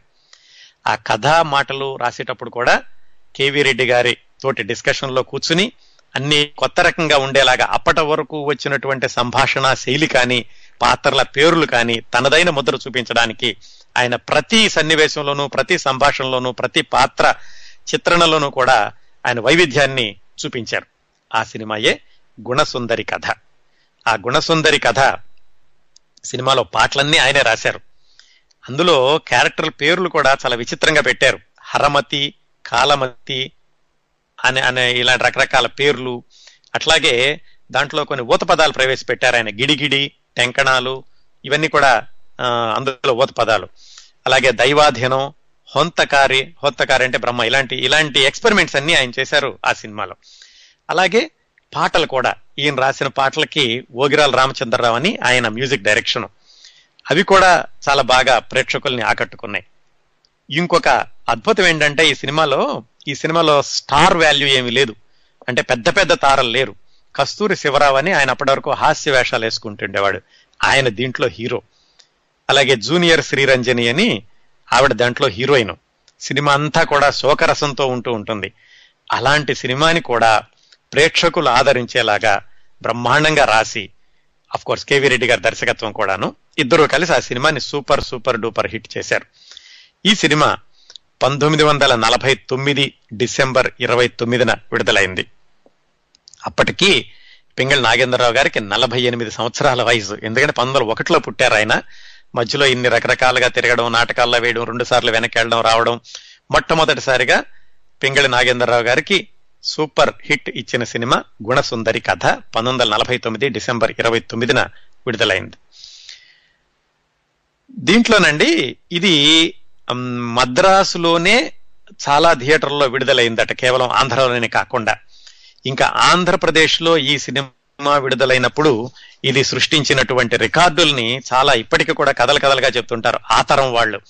ఉదాహరణకి ఆ రోజుల్లో చాలా థియేటర్లో మూడు ఆటలు మాత్రమే ఉండేవి. Matinee first show second show morning show అనేది ఉండేది కాదు. ఈ సినిమా కోసం ప్రత్యేకంగా నాలుగు ఆటలు వేయడం మొదలుపెట్టి అంటే జనాలు తట్టుకోవడానికి అంత విపరీతమైనటువంటి ప్రేక్షకులు ఉండేవాళ్ళట. కొన్ని కొన్ని థియేటర్లలో అర్ధరాత్రి పూట కూడా షో వేసేవాళ్ళట సెకండ్ షో అయ్యాక. రాజమండ్రిలో అయితే ఒక చోట ఒక థియేటర్ వాళ్ళు గుణసుందరి కథ అర్ధరాత్రి షో అయిపోయాక అంటే తెల్లవారిపోతుంది దాదాపుగా. తెల్లవారితప్పుడు వాళ్ళకి పుల్లలు పొల్లలు అంటారు. ఈ తరంలో చాలా మంది తెలిసి ఉండకపోవచ్చు ఇప్పుడు మనం పేస్ట్ వాడుతున్నాం పళ్ళు తోముకోవడానికి. అంతకుముందు పళ్ళ పొడి అని ఉండేది. అంతకుముందు వేప పొల్లలతోటి పళ్ళు తోముకుంటూ ఉండేవాళ్ళు మన తాతలు వాళ్ళందరూ వాళ్ళు ఏం చేశారంటే ఈ సినిమా విడుదలైనప్పుడు రాజమండ్రి థియేటర్ వాళ్ళు మిడ్ నైట్ షోకి వస్తే కనుక పొద్దున్నే వాళ్ళకి ఒక వేప పుల్ల ఉచితం అని అడ్వర్టైజ్మెంట్ ఇచ్చారట. ఆ మిడ్ నైట్ షో చూసేసరికి తెల్లవారిపోతుంది కదా అప్పటికే వాళ్ళకి వేప పుల్లలు ఫ్రీగా ఇచ్చేవాళ్ళు. దాంతో మొహం కడుక్కుని వాళ్ళు బయటకు వచ్చి అక్కడ హోటల్లో టీ అది తాగి అప్పుడు ఇంటికి వెళ్ళి పడుకునేవాళ్ళట. అంత క్రేజ్ తెచ్చుకుంది ఈ గుణసుందరి కథ సినిమా. దాంట్లో పెంగళి గారు దాదాపుగా విశ్వరూపం చూపించారు అనుకోవచ్చు కథ అనే ఆ ఇంగ్లీష్ నాటకాన్ని కథగా మార్చడంలో కానీ కొత్త కొత్త సంభాషణలు రాయడంలో కానీ కొత్త కొత్త పాత్రల్ని ప్రవేశపెట్టడంలో కానీ పాటలు రాయడంలో కానీ ఆయన చరిత్ర సృష్టిస్తారు ముందు రోజుల్లో అనడానికి చక్కటి ఉదాహరణ గుణసుందరి కదా అక్కడి నుంచి ఆయన పాటల్లోనూ మాటల్లోనూ కూడా తనదైన సొంత ప్రయోగాలు మొదలు పెట్టారు దీంట్లో ఒక పాట ఉంటుంది ఇప్పుడు వినబోతారు మీరు ఈవనిలో కోయలనయ్యని దాంట్లో ఒక ప్రయోగం ఏం చేశారంటే మామూలుగా పాటలో పల్లవి అని ఉంటుంది ముందు తర్వాత చరణాలు ఉంటాయి చరణం అయ్యాక మళ్ళా పల్లవి రిపీట్ అవుతూ ఉంటుంది. కానీ ఈ పాటలో పల్లవి చరణాలని లేకుండా మొత్తం ఆరు లైన్లు రెండు లైన్లు రెండు లైన్లు రెండు లైన్లు రాసుకుంటూ వచ్చారనమాట జాగ్రత్తగా వినండి. దీంట్లో కొత్త ప్రయోగం చక్కటి నడక ఉంటుందన్నమాట. అంటే ఒక మాట మొదలు పెడతారు దాంతో మళ్ళా రెండో మాట రెండో మాట చివరి దాంతో మూడో మాట మూడో మాట చివరితో నాలుగో వాక్యం అలా మొదలవుతూ ఉంటుంది. నా హృదిలో మోహమునై మళ్ళా మోహంతో నెక్స్ట్ మొదలవుతుంది. మోహము చూసే ప్రేమమునై మళ్ళా ప్రేమతో నెక్స్ట్ మొదలవుతుంది. ప్రేమను కోరే ప్రియునై మళ్ళా ప్రియుతో నెక్స్ట్ మొదలవుతుంది. నా ప్రియుని నేనే వరిస్తా. ఇలా అద్భుతమైనటువంటి ప్రయోగాన్ని ఆ రోజుల్లోనే అంటే పంతొమ్మిది వందల నలభై తొమ్మిది రోజుల్లోనే పెంగళ నాగేంద్రరావు గారు చేశారు. ఆ ప్రయోగాలే ఆ తర్వాత దాదాపు పదిహేను సంవత్సరాల పాటు ఆయన కొనసాగించడానికి పాతాళ భైరవి మాయాబజార్ జగదేక వీరుని కథ మిస్సమ్మ గుండమ్మ కథ ఇలాంటి సినిమాలన్నింటిలో కూడా ప్రయోగాలు చేసి ప్రేక్షకుల్ని మెప్పించి ఆయన చేసినటువంటి ప్రయోగాలన్నీ కూడా మన తెలుగు భాషలో ఒక భాగం అయిపోయేలాగా చేయడానికి పునాది గుణసుందరి కథతో వేసుకున్నారు పింగళి నాగేంద్రరావు గారు. అదండి ఆయన చిన్నప్పటి నుంచి మొదలుపెట్టి విజయవంతమైన చిత్రం వచ్చే వరకు జరిగినటువంటి పింగళి నాగేంద్రరావు గారి జీవిత విశేషాలు. ఇప్పుడు గుణసుందరి కథలో ఒక పాట విన్నాక ఇంకా ఆయన ప్రతి చిత్రం గురించి మాట్లాడుకోవాలంటే దాదాపు మనకి గంట గంటన్నర కావాలి. ఆయన రచన వైదుష్యం గురించి ఆయన పాటల్లో ఆయన చేసినటువంటి ఎక్స్పెరిమెంట్స్ గురించి. అందుకని ఈ రోజు మనం క్లుప్తంగా ఇంకొక రెండు సినిమాల గురించి మాట్లాడుకుందాం. పాతాళ భైరవి మాయా బజార్. వాటి గురించి మాట్లాడుకోబోయే ముందు గుణసుందరి కథ సినిమాలో ఈ పాట విందాం.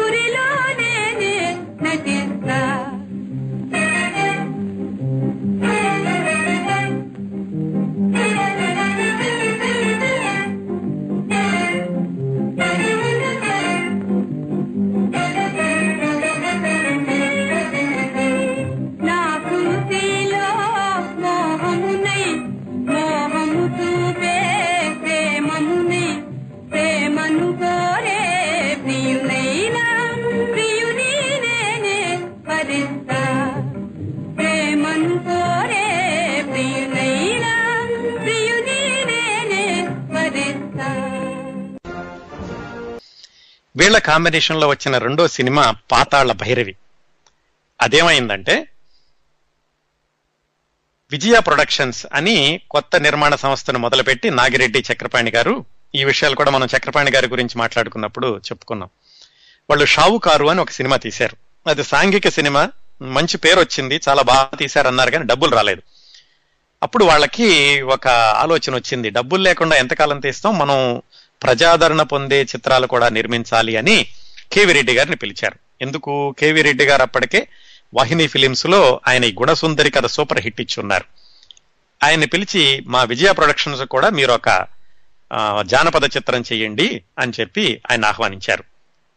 మరి ఆయనతో పాటుగా ఆయన పెంగళ నాగేంద్రరావు గారిని కూడా తీసుకొచ్చారు. ఆయన ఆయన కాంబినేషన్లో వచ్చింది కదా గుణసుందరి కథ. వచ్చి పెంగళ నాగేంద్రరావు గారికి ఆయన ఒక మాట చెప్పారు. ఏంటంటే అల్లావుద్దీన్ అద్భుత దీపం కథ ఉంది కదా దాన్ని ఇన్స్పిరేషన్గా తీసుకుని సామాన్యుడు అసామాన్యమైన పనులు చేయడం దాన్ని బ్యాక్గ్రౌండ్గా తీసుకుని ఒక కథ రాయమని పింగళ నాగేంద్రరావు గారితో చెప్పారు. అప్పుడు పింగళ నాగేంద్రరావు గారు రాసిన కథే తోటరాముడి ఈ పాతాళ భైరవి.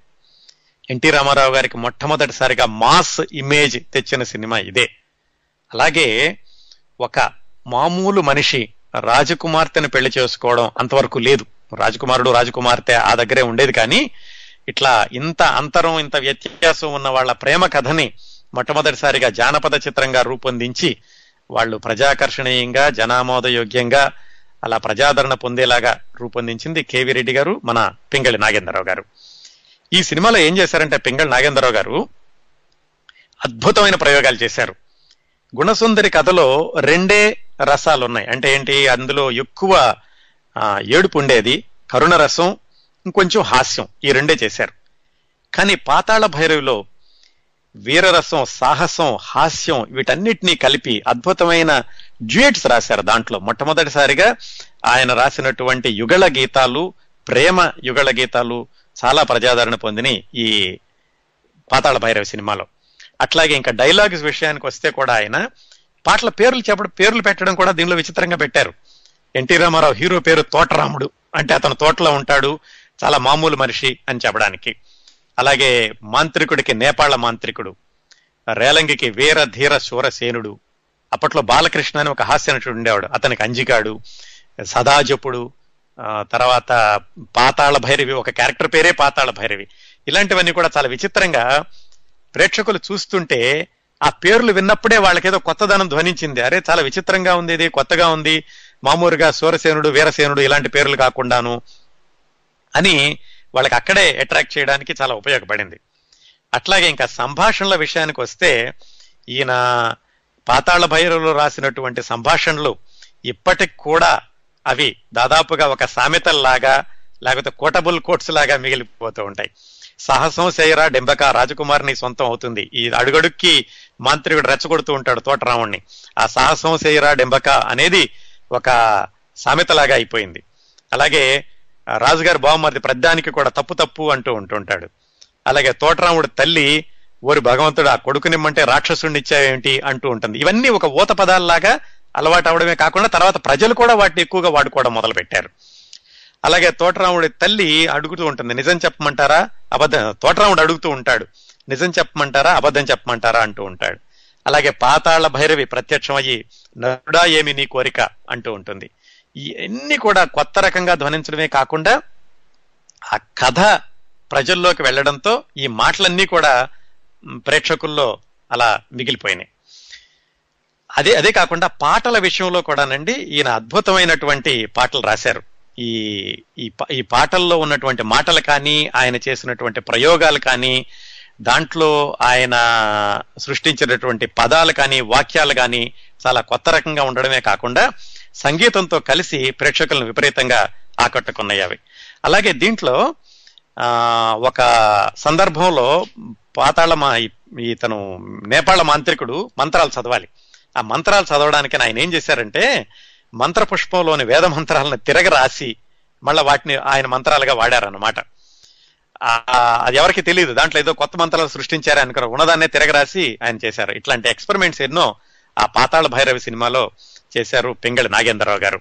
అట్లాగే ఇందులో పాటలు కూడా కలవరమాయే మదిలో ఎంత ఘాటు ప్రేమ ప్రేమ కోసమై వలలో పడనే పాపం పసివాడు వినవే బాల నా ప్రేమ గోల. ఈ పాటలన్నీ కూడా అప్పట్లో ప్రేక్షకుల్లోకి కొన్ని దశాబ్దాల పాటు ఇప్పటికి కూడా ఆ పాటలు ఎవర్ గ్రీన్ పాటల్లాగా మిగిలిపోయినాయి. ఆ విధంగా ఇంకా పాతాళ భైరవి విడుదలయ్యాక పెంగళి నాగేంద్రరావు గారంటే ఈయన ఒక స్టాండర్డ్ ఉన్న రైటరు. ఈయన రాశాడు అంటే సినిమా హిట్ అవుతుంది అన్నట్టుగా ఆయన మిగిలిపోయారు ఈ సినిమా తర్వాత. ఆ తర్వాత ఆయన అద్భుతమైనటువంటి చిత్రాలు మాయాబజారు జగదేక వీరుని కదా ఇవన్నీ రాశారని చెప్పుకున్నాం కదా. వాటికి పునాది గుణసుందరి కదా తర్వాత ఈ పాతాళ భైరవి. ఇంకా ఇంకొక సినిమా మన పెంగళ నాగేంద్రరావు గారు రాసింది పా మాయాబజార్. ఆ సినిమా గురించి తప్పనిసరిగా మాట్లాడుకోవాలి. ఎందుకంటే అది అజరామరమైన చిత్రం. తెలుగువారు ప్రతిష్టాత్మకంగా కొన్ని దశాబ్దాల పాటు ఆదరించిన సినిమా ఆదరిస్తున్న సినిమా ఆదరించబోతున్న సినిమా. ఆ సినిమాలో పెంగళ నాగేంద్రరావు గారు చాలా ఆయన ప్రయోగాలు చేయడమే కాకుండా అద్భుతమైనటువంటి పాండిత్యాన్ని ప్రతిభని ప్రదర్శించారు. ఆ విశేషాలు తెలుసుకోబోయే ముందు పాతాళ భైరవి చిత్రం నుంచి ఈ పాట విందాం.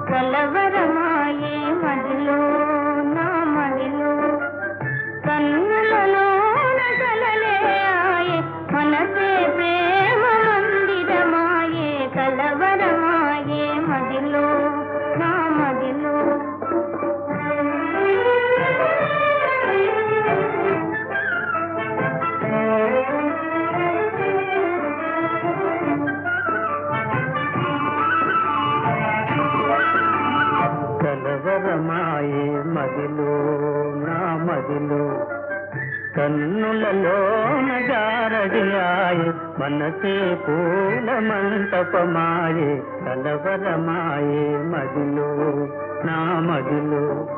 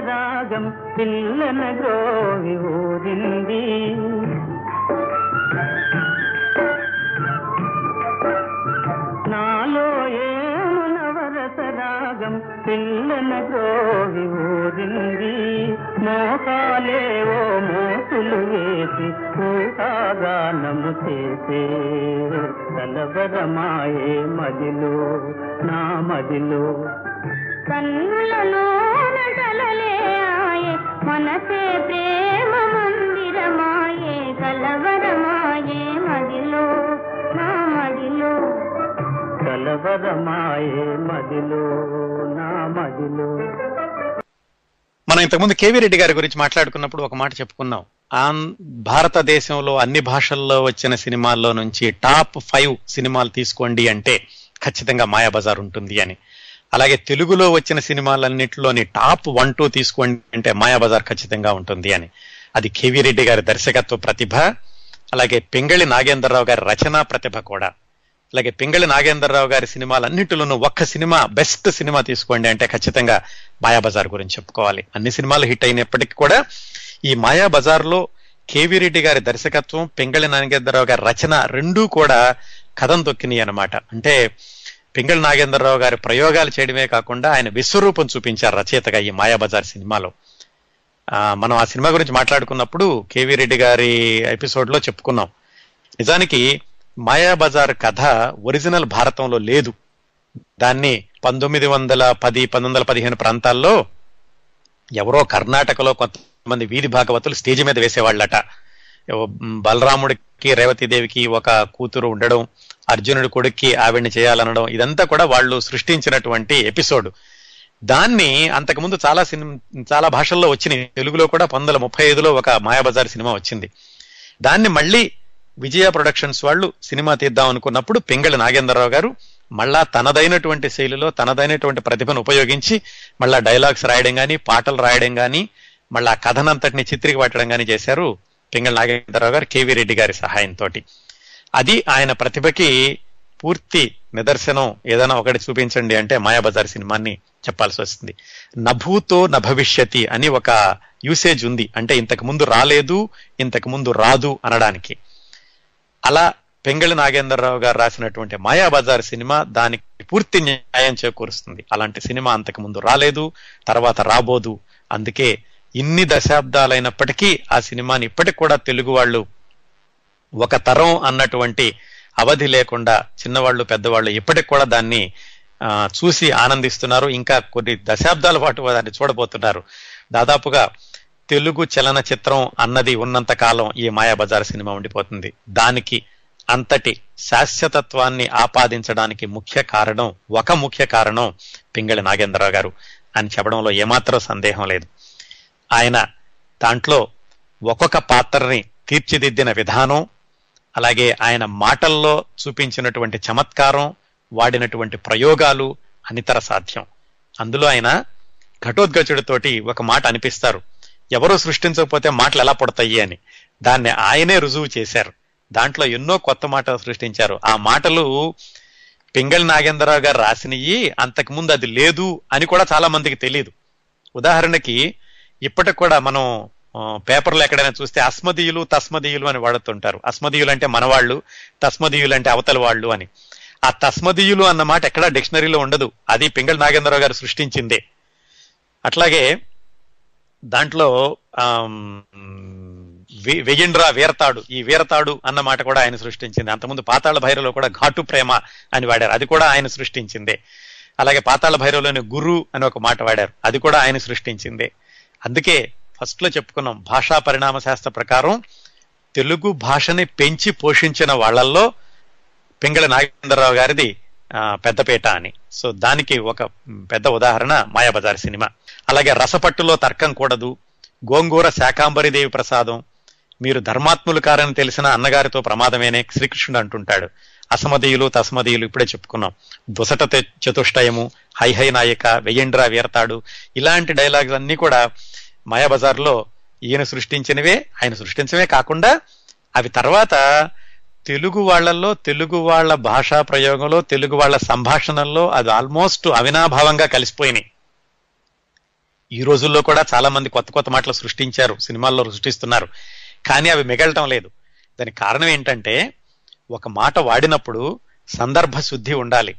అలాగే ఆ సినిమాలో కరెక్ట్ సరైనటువంటి పాత్రలతోటి వాటిని ప్రజలని ఒప్పించేటటువంటి సన్నివేశాలతోటి ప్రజల్లోకి తీసుకెళ్ళాలి. అప్పుడే మిగిలిపోతుంది.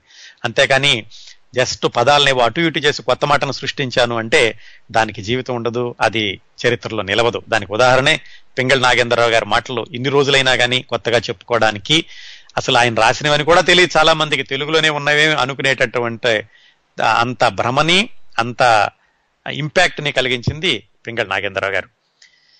ఈ సినిమా మాయాబజార్ సినిమాలో పింగళి నాగేంద్రరావు గారి యొక్క ప్రతిభ గురించి చెప్పాలంటే ప్రతి పాత్ర గురించి ప్రతి సన్నివేశం గురించి ప్రతి సంభాషణ గురించి పాటలోని ప్రతి వాక్యం గురించి కూడా మాట్లాడుకోవాలి. కొన్ని గంటల సేపు చెప్పుకోవచ్చు వాటి గురించి. మత్సుకి ఆయన ఈ మాయాబజార్ సినిమాలో సంభాషణలు ఎంతగా ఆలోచించి రాశారు రచయిత అన్నవాడు ఎంత బ్రెయిన్ పెడతాడు ఒక మాట రాయడంలో అనడానికి ఒక రెండు ఉదాహరణలు మాత్రం చూద్దాం మనం. శ్రీకృష్ణుడు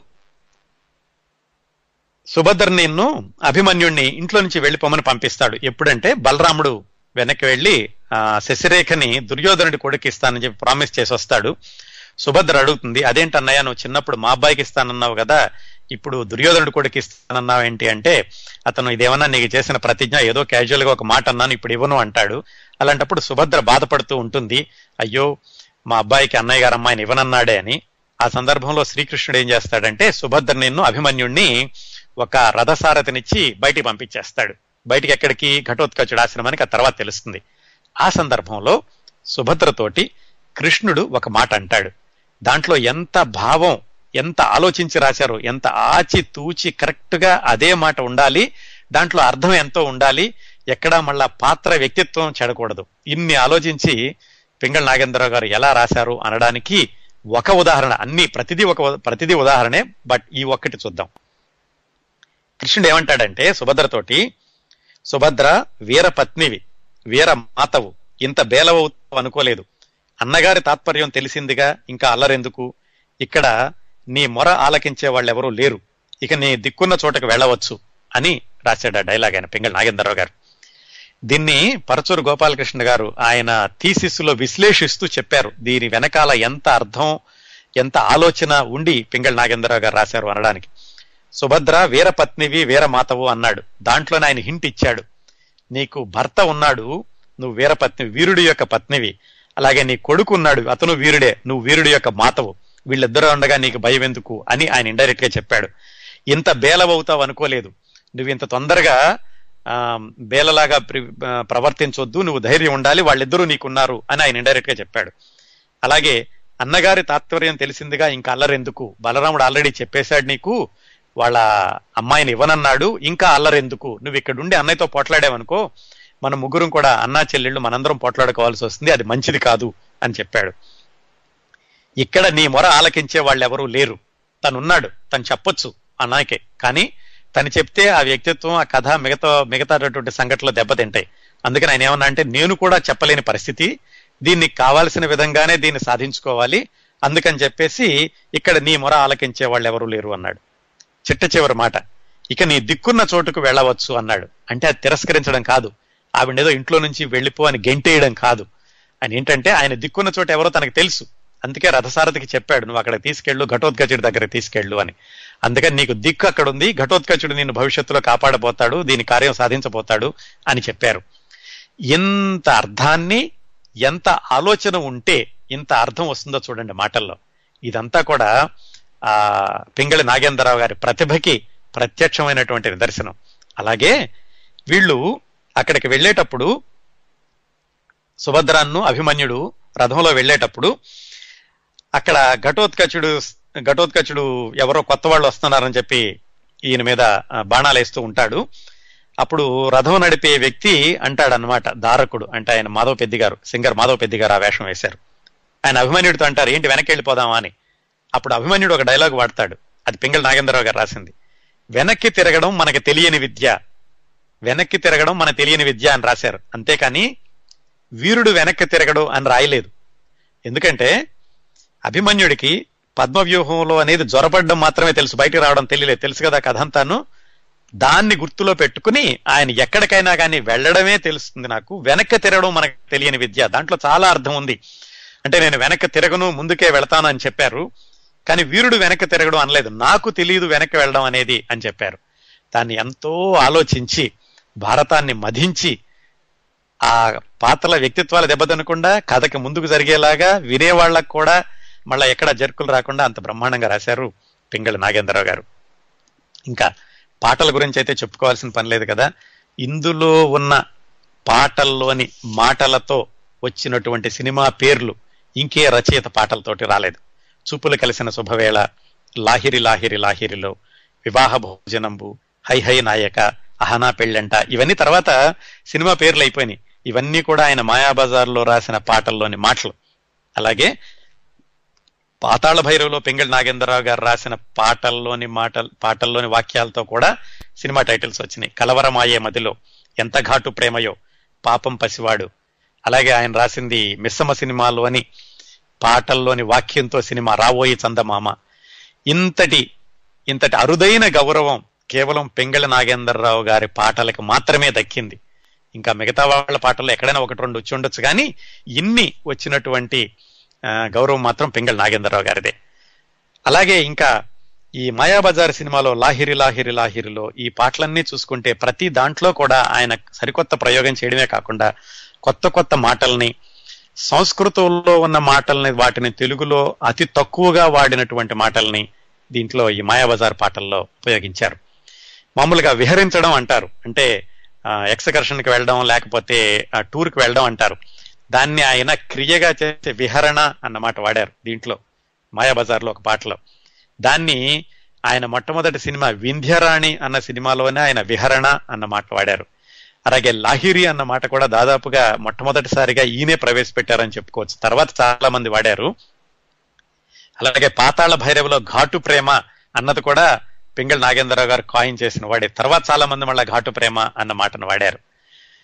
సో అదేండి పింగళ నాగేంద్రరావు గారి యొక్క రచన ప్రతిభకి చిన్న ఉదాహరణలు. నిజంగా ఆయన సినిమాలని సంభాషణల్ని విశ్లేషించాలంటే ఇంతకుముందు చెప్పుకున్నట్టు ఆయన కొన్ని గంటలైనా కావాలి. మనకున్న పరిమిత సమయంలో రెండు చిన్న ఉదాహరణలు మాత్రం చెప్పాను. ఇంకా ఆయన రాసిన సినిమాలు గుండమ్మ కథ మిస్సమ్మ శ్రీకృష్ణార్జున యుద్ధం మహామంత్రి తిమ్మరసు మహాకవి కాళిదాసు వీటన్నింటి గురించి కూడా చాలా విపులంగా విశ్లేషించుకోవచ్చు. కానీ మనకున్న సమయాభావం దృష్ట్యా ఈ విశ్లేషణ ఇంతటితో ఆపేసి మాయాబజార్ చిత్రంలో ఒక పాట విన్నాక ఆ చివరి రోజుల్లో ఆయన రాసిన సినిమాలు ఇంత హిట్ అవ్వలేదు. దాదాపుగా పది సంవత్సరాల పాటు ఆయన రాసిన సినిమాలన్నీ కూడా ఫెయిల్ అవుతూ వచ్చినాయి.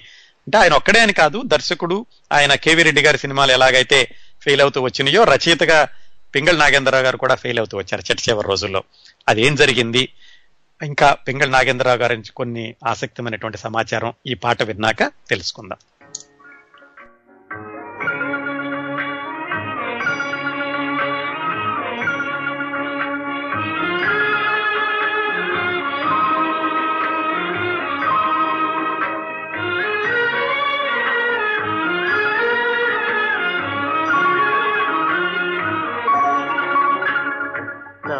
లాహిరి లాహిరి లాహిరిలో ఓహో జగమే ఊగెనుగా ఊగెనుగా తూగెనుగా. లాహిరి లాహిరి లాహిరిలో ఓహో జగమే ఊగెనుగా ఊగెనుగా తూగెనుగా.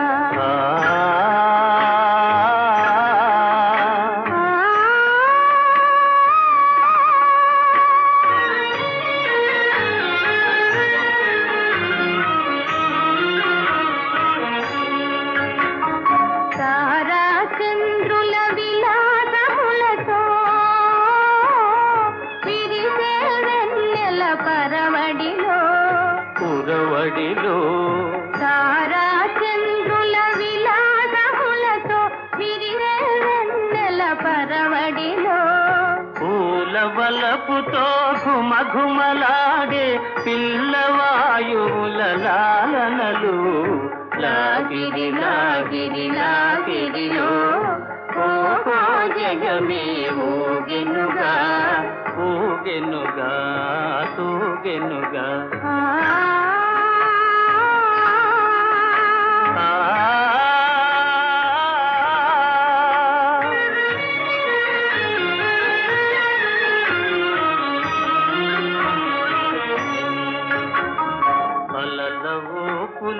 తీయని తలపులు చెలరేగే ఈ కలకలలో. మిలమిలలో అలల ఊపులో తీయని తలపులు చెలరేగే ఈ కలకలలో. మై మరపించే ప్రేమ నౌకలో హాయిగా చేసే విహరణలో. లాగిరి లాగిరి లాగిరిలో ఓహో జగమే ఊగెనుగా తూగెనుగా సాగెనుగా ఆ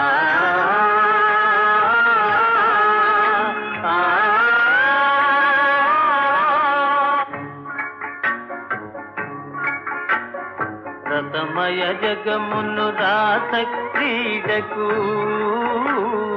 ఉసిగొలిపే ఈ మధురిమలో.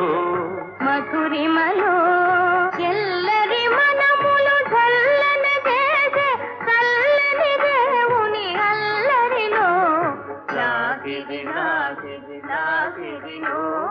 ఓహో జగమే ఊగెనుగా తూగెనుగా. ఆ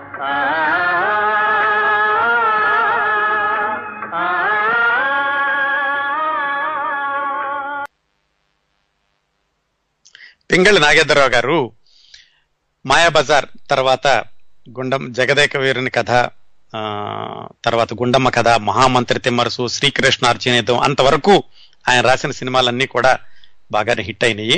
ఆ తర్వాత కేవీ రెడ్డి గారి ప్రభావం ఎలాగా తగ్గిందో ఈయన ప్రభావం కూడా అలా తగ్గుతూ మొదలైంది. సత్య హరిశ్చంద్ర తర్వాత ప్రమీలార్జునీయం శ్రీకాకుళాంధ్ర మహావిష్ణువు కథ ఉమాచండి గౌరీ శంకర్ల కథ భాగ్య చక్రం ఇలాంటి వాటన్నిటికీ రాశారు. కానీ ఈ సినిమాలు ఆయన మొట్టమొదట్లో రాసినంతగా విజయవంతం కాలేదు. అందువల్ల ఆయన కూడా ఆయన డిమాండ్ కూడా తగ్గుతూ వచ్చింది. ఆయన రాసిన చిట్ట చివరి సినిమా బహుశా అంటే ఆయన చనిపోయాక విడుదలైంది. ఆయన పంతొమ్మిది వందల డెబ్బై ఒకటి మే ఆరున చనిపోయారు. అంటే రేపటికి సరిగ్గా ఆయన చనిపోయి నలభై ఒక్క సంవత్సరాలు నిండుతుంది. ఆయన చనిపోయాక మూడు సినిమాలు విడుదలైన శ్రీకృష్ణ సత్య నీతి నిజాయితీ అని పింగళి ఆ, సంగీతం శ్రీనివాసరావు గారు తీసిన మొట్టమొదటి సినిమాకి మాటలు రాశారు ఒక పాట రాశారు తర్వాత ఆయన మరణించారు. అలాగే చాణక్య చంద్రగుప్త అది చిట్ట చివరిసారిగా విడుదలైన సినిమా. పింగళి నాగేంద్రరావు గారు కథ మాటలు రాశారు. పాటలు రాసే టైంకి ఆయన లేకపోయారు. అది ఆయన చిట్ట చివరి సినిమా. ఇక పెంగళ నాగేంద్రరావు గారు ఫస్ట్లో చెప్పుకున్నాం మనం ఆయన బ్రహ్మచారిగా ఉండిపోదామని సబర్మతి ఆశ్రమంలో ఆయన నిర్ణయం తీసుకున్నారు అని. దాని గురించి కొన్ని ఎపిసోడ్స్ చెబుతూ ఉంటారు సినిమా వాళ్ళు. రేలంగి ఒకరోజు అడిగాడట ఈయన్ని ఏమండి కవి గారు మీరు బ్రహ్మచారి కదా మరి రొమాంటిక్ సీన్లు అంత బాగా ఎలా రాస్తున్నారు? అని. అంటే ఆయన చెప్పారట రేలంగి చూడు శృంగారం రాయాలంటే పెళ్ళైన వాడే రాయాలని లేదు అలాగే యుద్ధం గురించి కావాలంటే యుద్ధం చేయాల్సిన అవసరం లేదు చావు గురించి రాలంటే చచ్చిపోయి ఉండాల్సిన అవసరం లేదు. కవి అన్నవాడు సూర్యుడు చూడనిది కూడా చూసేవాడే కవి అంటారు. అదే మరి నీకు నాకు అన్న తేడా అని రేలంగి గారితో అన్నారట. అట్లాగే ఆయన విచిత్రం ఏంటంటే ఆయన ఆ జన్మాంతం బ్రహ్మచారిగానే మిగిలిపోయారు. కానీ ఆయన రాసిన చాలా సినిమాలు పెళ్ళి చుట్టూతా తిరిగాయి. ఆయన మొట్టమొదటిగా రాసిందే భలే పెళ్ళి. తర్వాత పెళ్ళినాటి ప్రమారాలు తర్వాత పెళ్ళి చేసి చూడు. మరి మాయాబజార్ అంటే శశిరేఖ పరిణయం. శ్రీకృష్ణార్జున యుద్ధం అంటే సుభద్ర కళ్యాణం. ఇలా ఎన్నో పెళ్ళిళ్ళ సినిమాలకి రచయితగా ఆయన పనిచేశారు. ఆయన మాత్రం పెళ్ళి చేసుకోకుండానే ఉండిపోయారు. అందుకని ఎవరో ఒక ఆయన అన్నారట ఆయన సినీ లోక కళ్యాణం కోసం తన కళ్యాణం గురించి కూడా పట్టించుకోలేదు అని. అట్లాగే ఒకసారి ఆయన సన్మాన సభలో ఎవరో పూలదండ వేస్తే ఆ సభకు వచ్చిన పిల్లలకి ఎవరికో ఇచ్చేశారట. అదేంటండి ఇంటికి తీసుకెళ్ళరా అని ఎవరో అడిగారట. ఎందుకయ్యా బాబు నేను బ్రహ్మచారిని ఇంటికి తీసుకెళ్ళానంటే లోకం పలు విధాలుగా అనుకుంటుంది. ఈ పూలదండలు నాకు వద్దని ఇచ్చేశారట. అలాగే ఆయన నవ్వుతూ చెప్పేవాళ్ళట చాలా మందికి నాకు పెళ్ళి కాలేదు కానీ ముప్పై మంది పిల్లలు ఉన్నారు అని. ముప్పై మంది ఎవరంటే ఆయన రాసిన ముప్పై సినిమాలు అనమాట అంతగా ఆయన రాసే ప్రతి సినిమాని ఆయన ప్రేమిస్తూ ఉండేవాళ్ళు. చాలా అవార్డులు వచ్చినాయి చాలా బిరుదులు వచ్చినాయి. కానీ వాటి గురించి ఆయన ఎప్పుడూ చెప్పుకోలేదు. పెళ్ళినాటి ప్రమాణాలు మహాకవి కాళిదాసు మహామంత్రి తిమ్మరుసు ఈ సినిమాలకి నేషనల్ లెవెల్లో ఆ, రాష్ట్రపతి రజత పథకం వచ్చింది. వాటన్నింటిలోనూ పింగళి నాగేంద్రరావు గారి పాత్ర కూడా చాలా ప్రముఖంగా ఉంది. అలాగే పింగళి నాగేంద్రరావు గారు విజయ ప్రొడక్షన్స్లో ఒక పర్మనెంట్ రైటర్గా ఉండిపోయారు. అందుకే కేవీ రెడ్డి గారి సినిమాలకి తర్వాత చక్రపాణి గారి సినిమాలకు కూడా కొన్నింటికి ఆయన మాటలు రాశారు పాటలు రాశారు. ఈయన చనిపోయినప్పుడు పంతొమ్మిది వందల డెబ్బై ఒకటి మే ఆరున పేపర్లో పింగళి నాగేంద్రరావు గారి మరణం అని రాస్తూ పొరపాటుని ఆంధ్ర పత్రికలో చక్రపాణి గారి ఫోటో వేశారట. అది చూసి విశాఖపట్నం నుంచి బమిడిపాటి రామగోపాలం అని ఆయన ఎన్నో ఎంబీఎల్ అని ఒక ఆయన ఉండే వాళ్ళిద్దరూ ఫోన్ చేశారట పత్రికకి. ఏమండి చనిపోయిందేమో పింగళి నాగేంద్రరావు గారు కానీ మీరు ఫోటో వేసిందేమో చక్రపాణి గారిది అంటే వాళ్ళు చాలా నొచ్చుకుని అయ్యో చాలా పొరపాటు జరిగిపోయింది వెంటనే సవరణ వేస్తాం అన్నారట. ఈలోగా వీళ్ళు చక్రపాణి గారికి ఫోన్ చేసి మాట్లాడారట. ఏమండి మేము పెంగళ నాగేంద్రరావు గారు పోయారని చాలా చింతించాము కానీ మీ ఫోటో వచ్చింది దానికి అంటే ఆయన కూల్గా ఒక మాట అన్నారట. ఏమైతే ఏముందలయ్యా నా ఫోటో వేస్తే ఆడిపోతే నేను పోయినట్టే కదా అన్నారట. అంతగా పెంగళి నాగేంద్రరావు గారిని విజయ ప్రొడక్షన్స్ వాళ్ళు ప్రేమించేవాళ్ళు అభిమానించేవాళ్ళు గౌరవించేవాళ్ళు. అందుకనే పెంగళి నాగేంద్రరావు గారు ఇప్పటికీ కూడా ఆయన మరణించి నలభై ఒక్క సంవత్సరాలు అయినప్పటికీ ఆయన సినిమాలతోటి ఆయన అజరామరం చిరంజీవి అయ్యారు. అలాగే ఆయన తెలుగు సినిమాకి కొత్త మాటలు నేర్పారు కొత్త నడక నేర్పారు. ఆయన పాట రాసిన మాట రాసిన ఇది పెంగళి నాగేంద్రరావు గారి శైలి అనేలాగా చేశారు. ఆయన రాసింది తక్కువే కానీ రాసిన ప్రతిదీ కూడా ఎక్కువ కాలం నిలిచింది నిలిచేలాగా చేసేటటువంటి ప్రతిభ ఆయన అంకిత భావం అంతా కూడా ఆయన రాసిన ప్రతి మాటలోనూ ప్రతి పాటలోనూ కనిపిస్తూ ఉంటుంది. అవండి పెంగళి నాగేంద్రరావు గారి గురించిన విశేషాలు. మరి వచ్చే వారం మరొక సినీ ప్రముఖుడి విశేషాలతో మీ ముందుకు వస్తాను. ఈ కార్యక్రమాన్ని ఆదరించి అభిమానిస్తున్న శ్రోతలందరికీ మరొకసారి హృదయపూర్వకంగా కృతజ్ఞతలు తెలియజేస్తూ వచ్చే వారం కలుసుకుందాం. అంతవరకు నవ్వుతూ ఉండండి. మీ నవ్వులు పది మందికి పంచండి. మీ దగ్గర సెలవు తీసుకుంటోంది మీ కిరణ్ ప్రభా.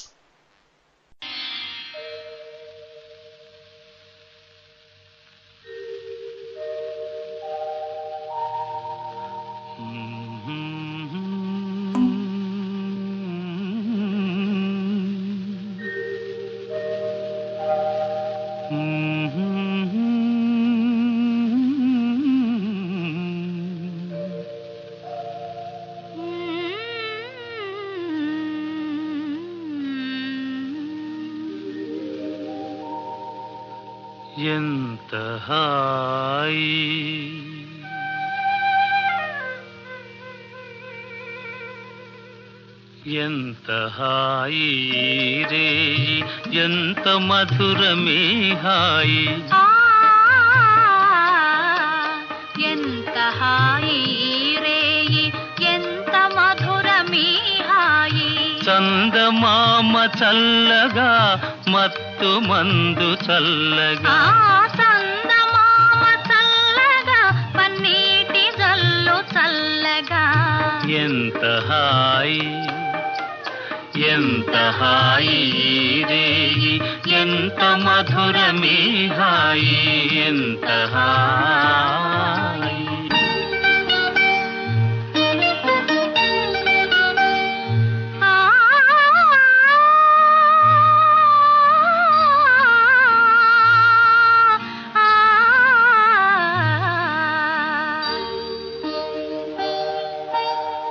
ఒకరి చూపులొకరి పైన విరి తూపులు విసరగా.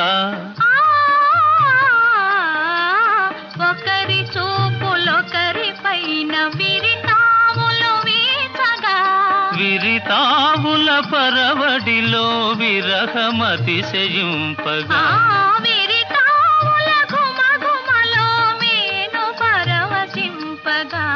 ఎంత హాయి ఎంత హాయి రేయి ఎంత మధురమే హాయి ఎంత హాయి.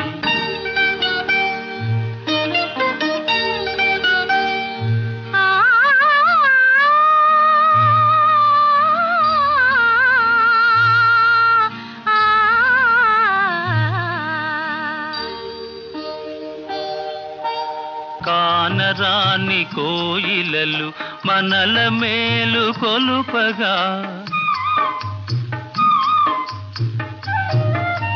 కానరాని కోయిలలు మనకు జోల పాడగా. మధుర భావలాహిరిలో మనము తూలిపోవగా.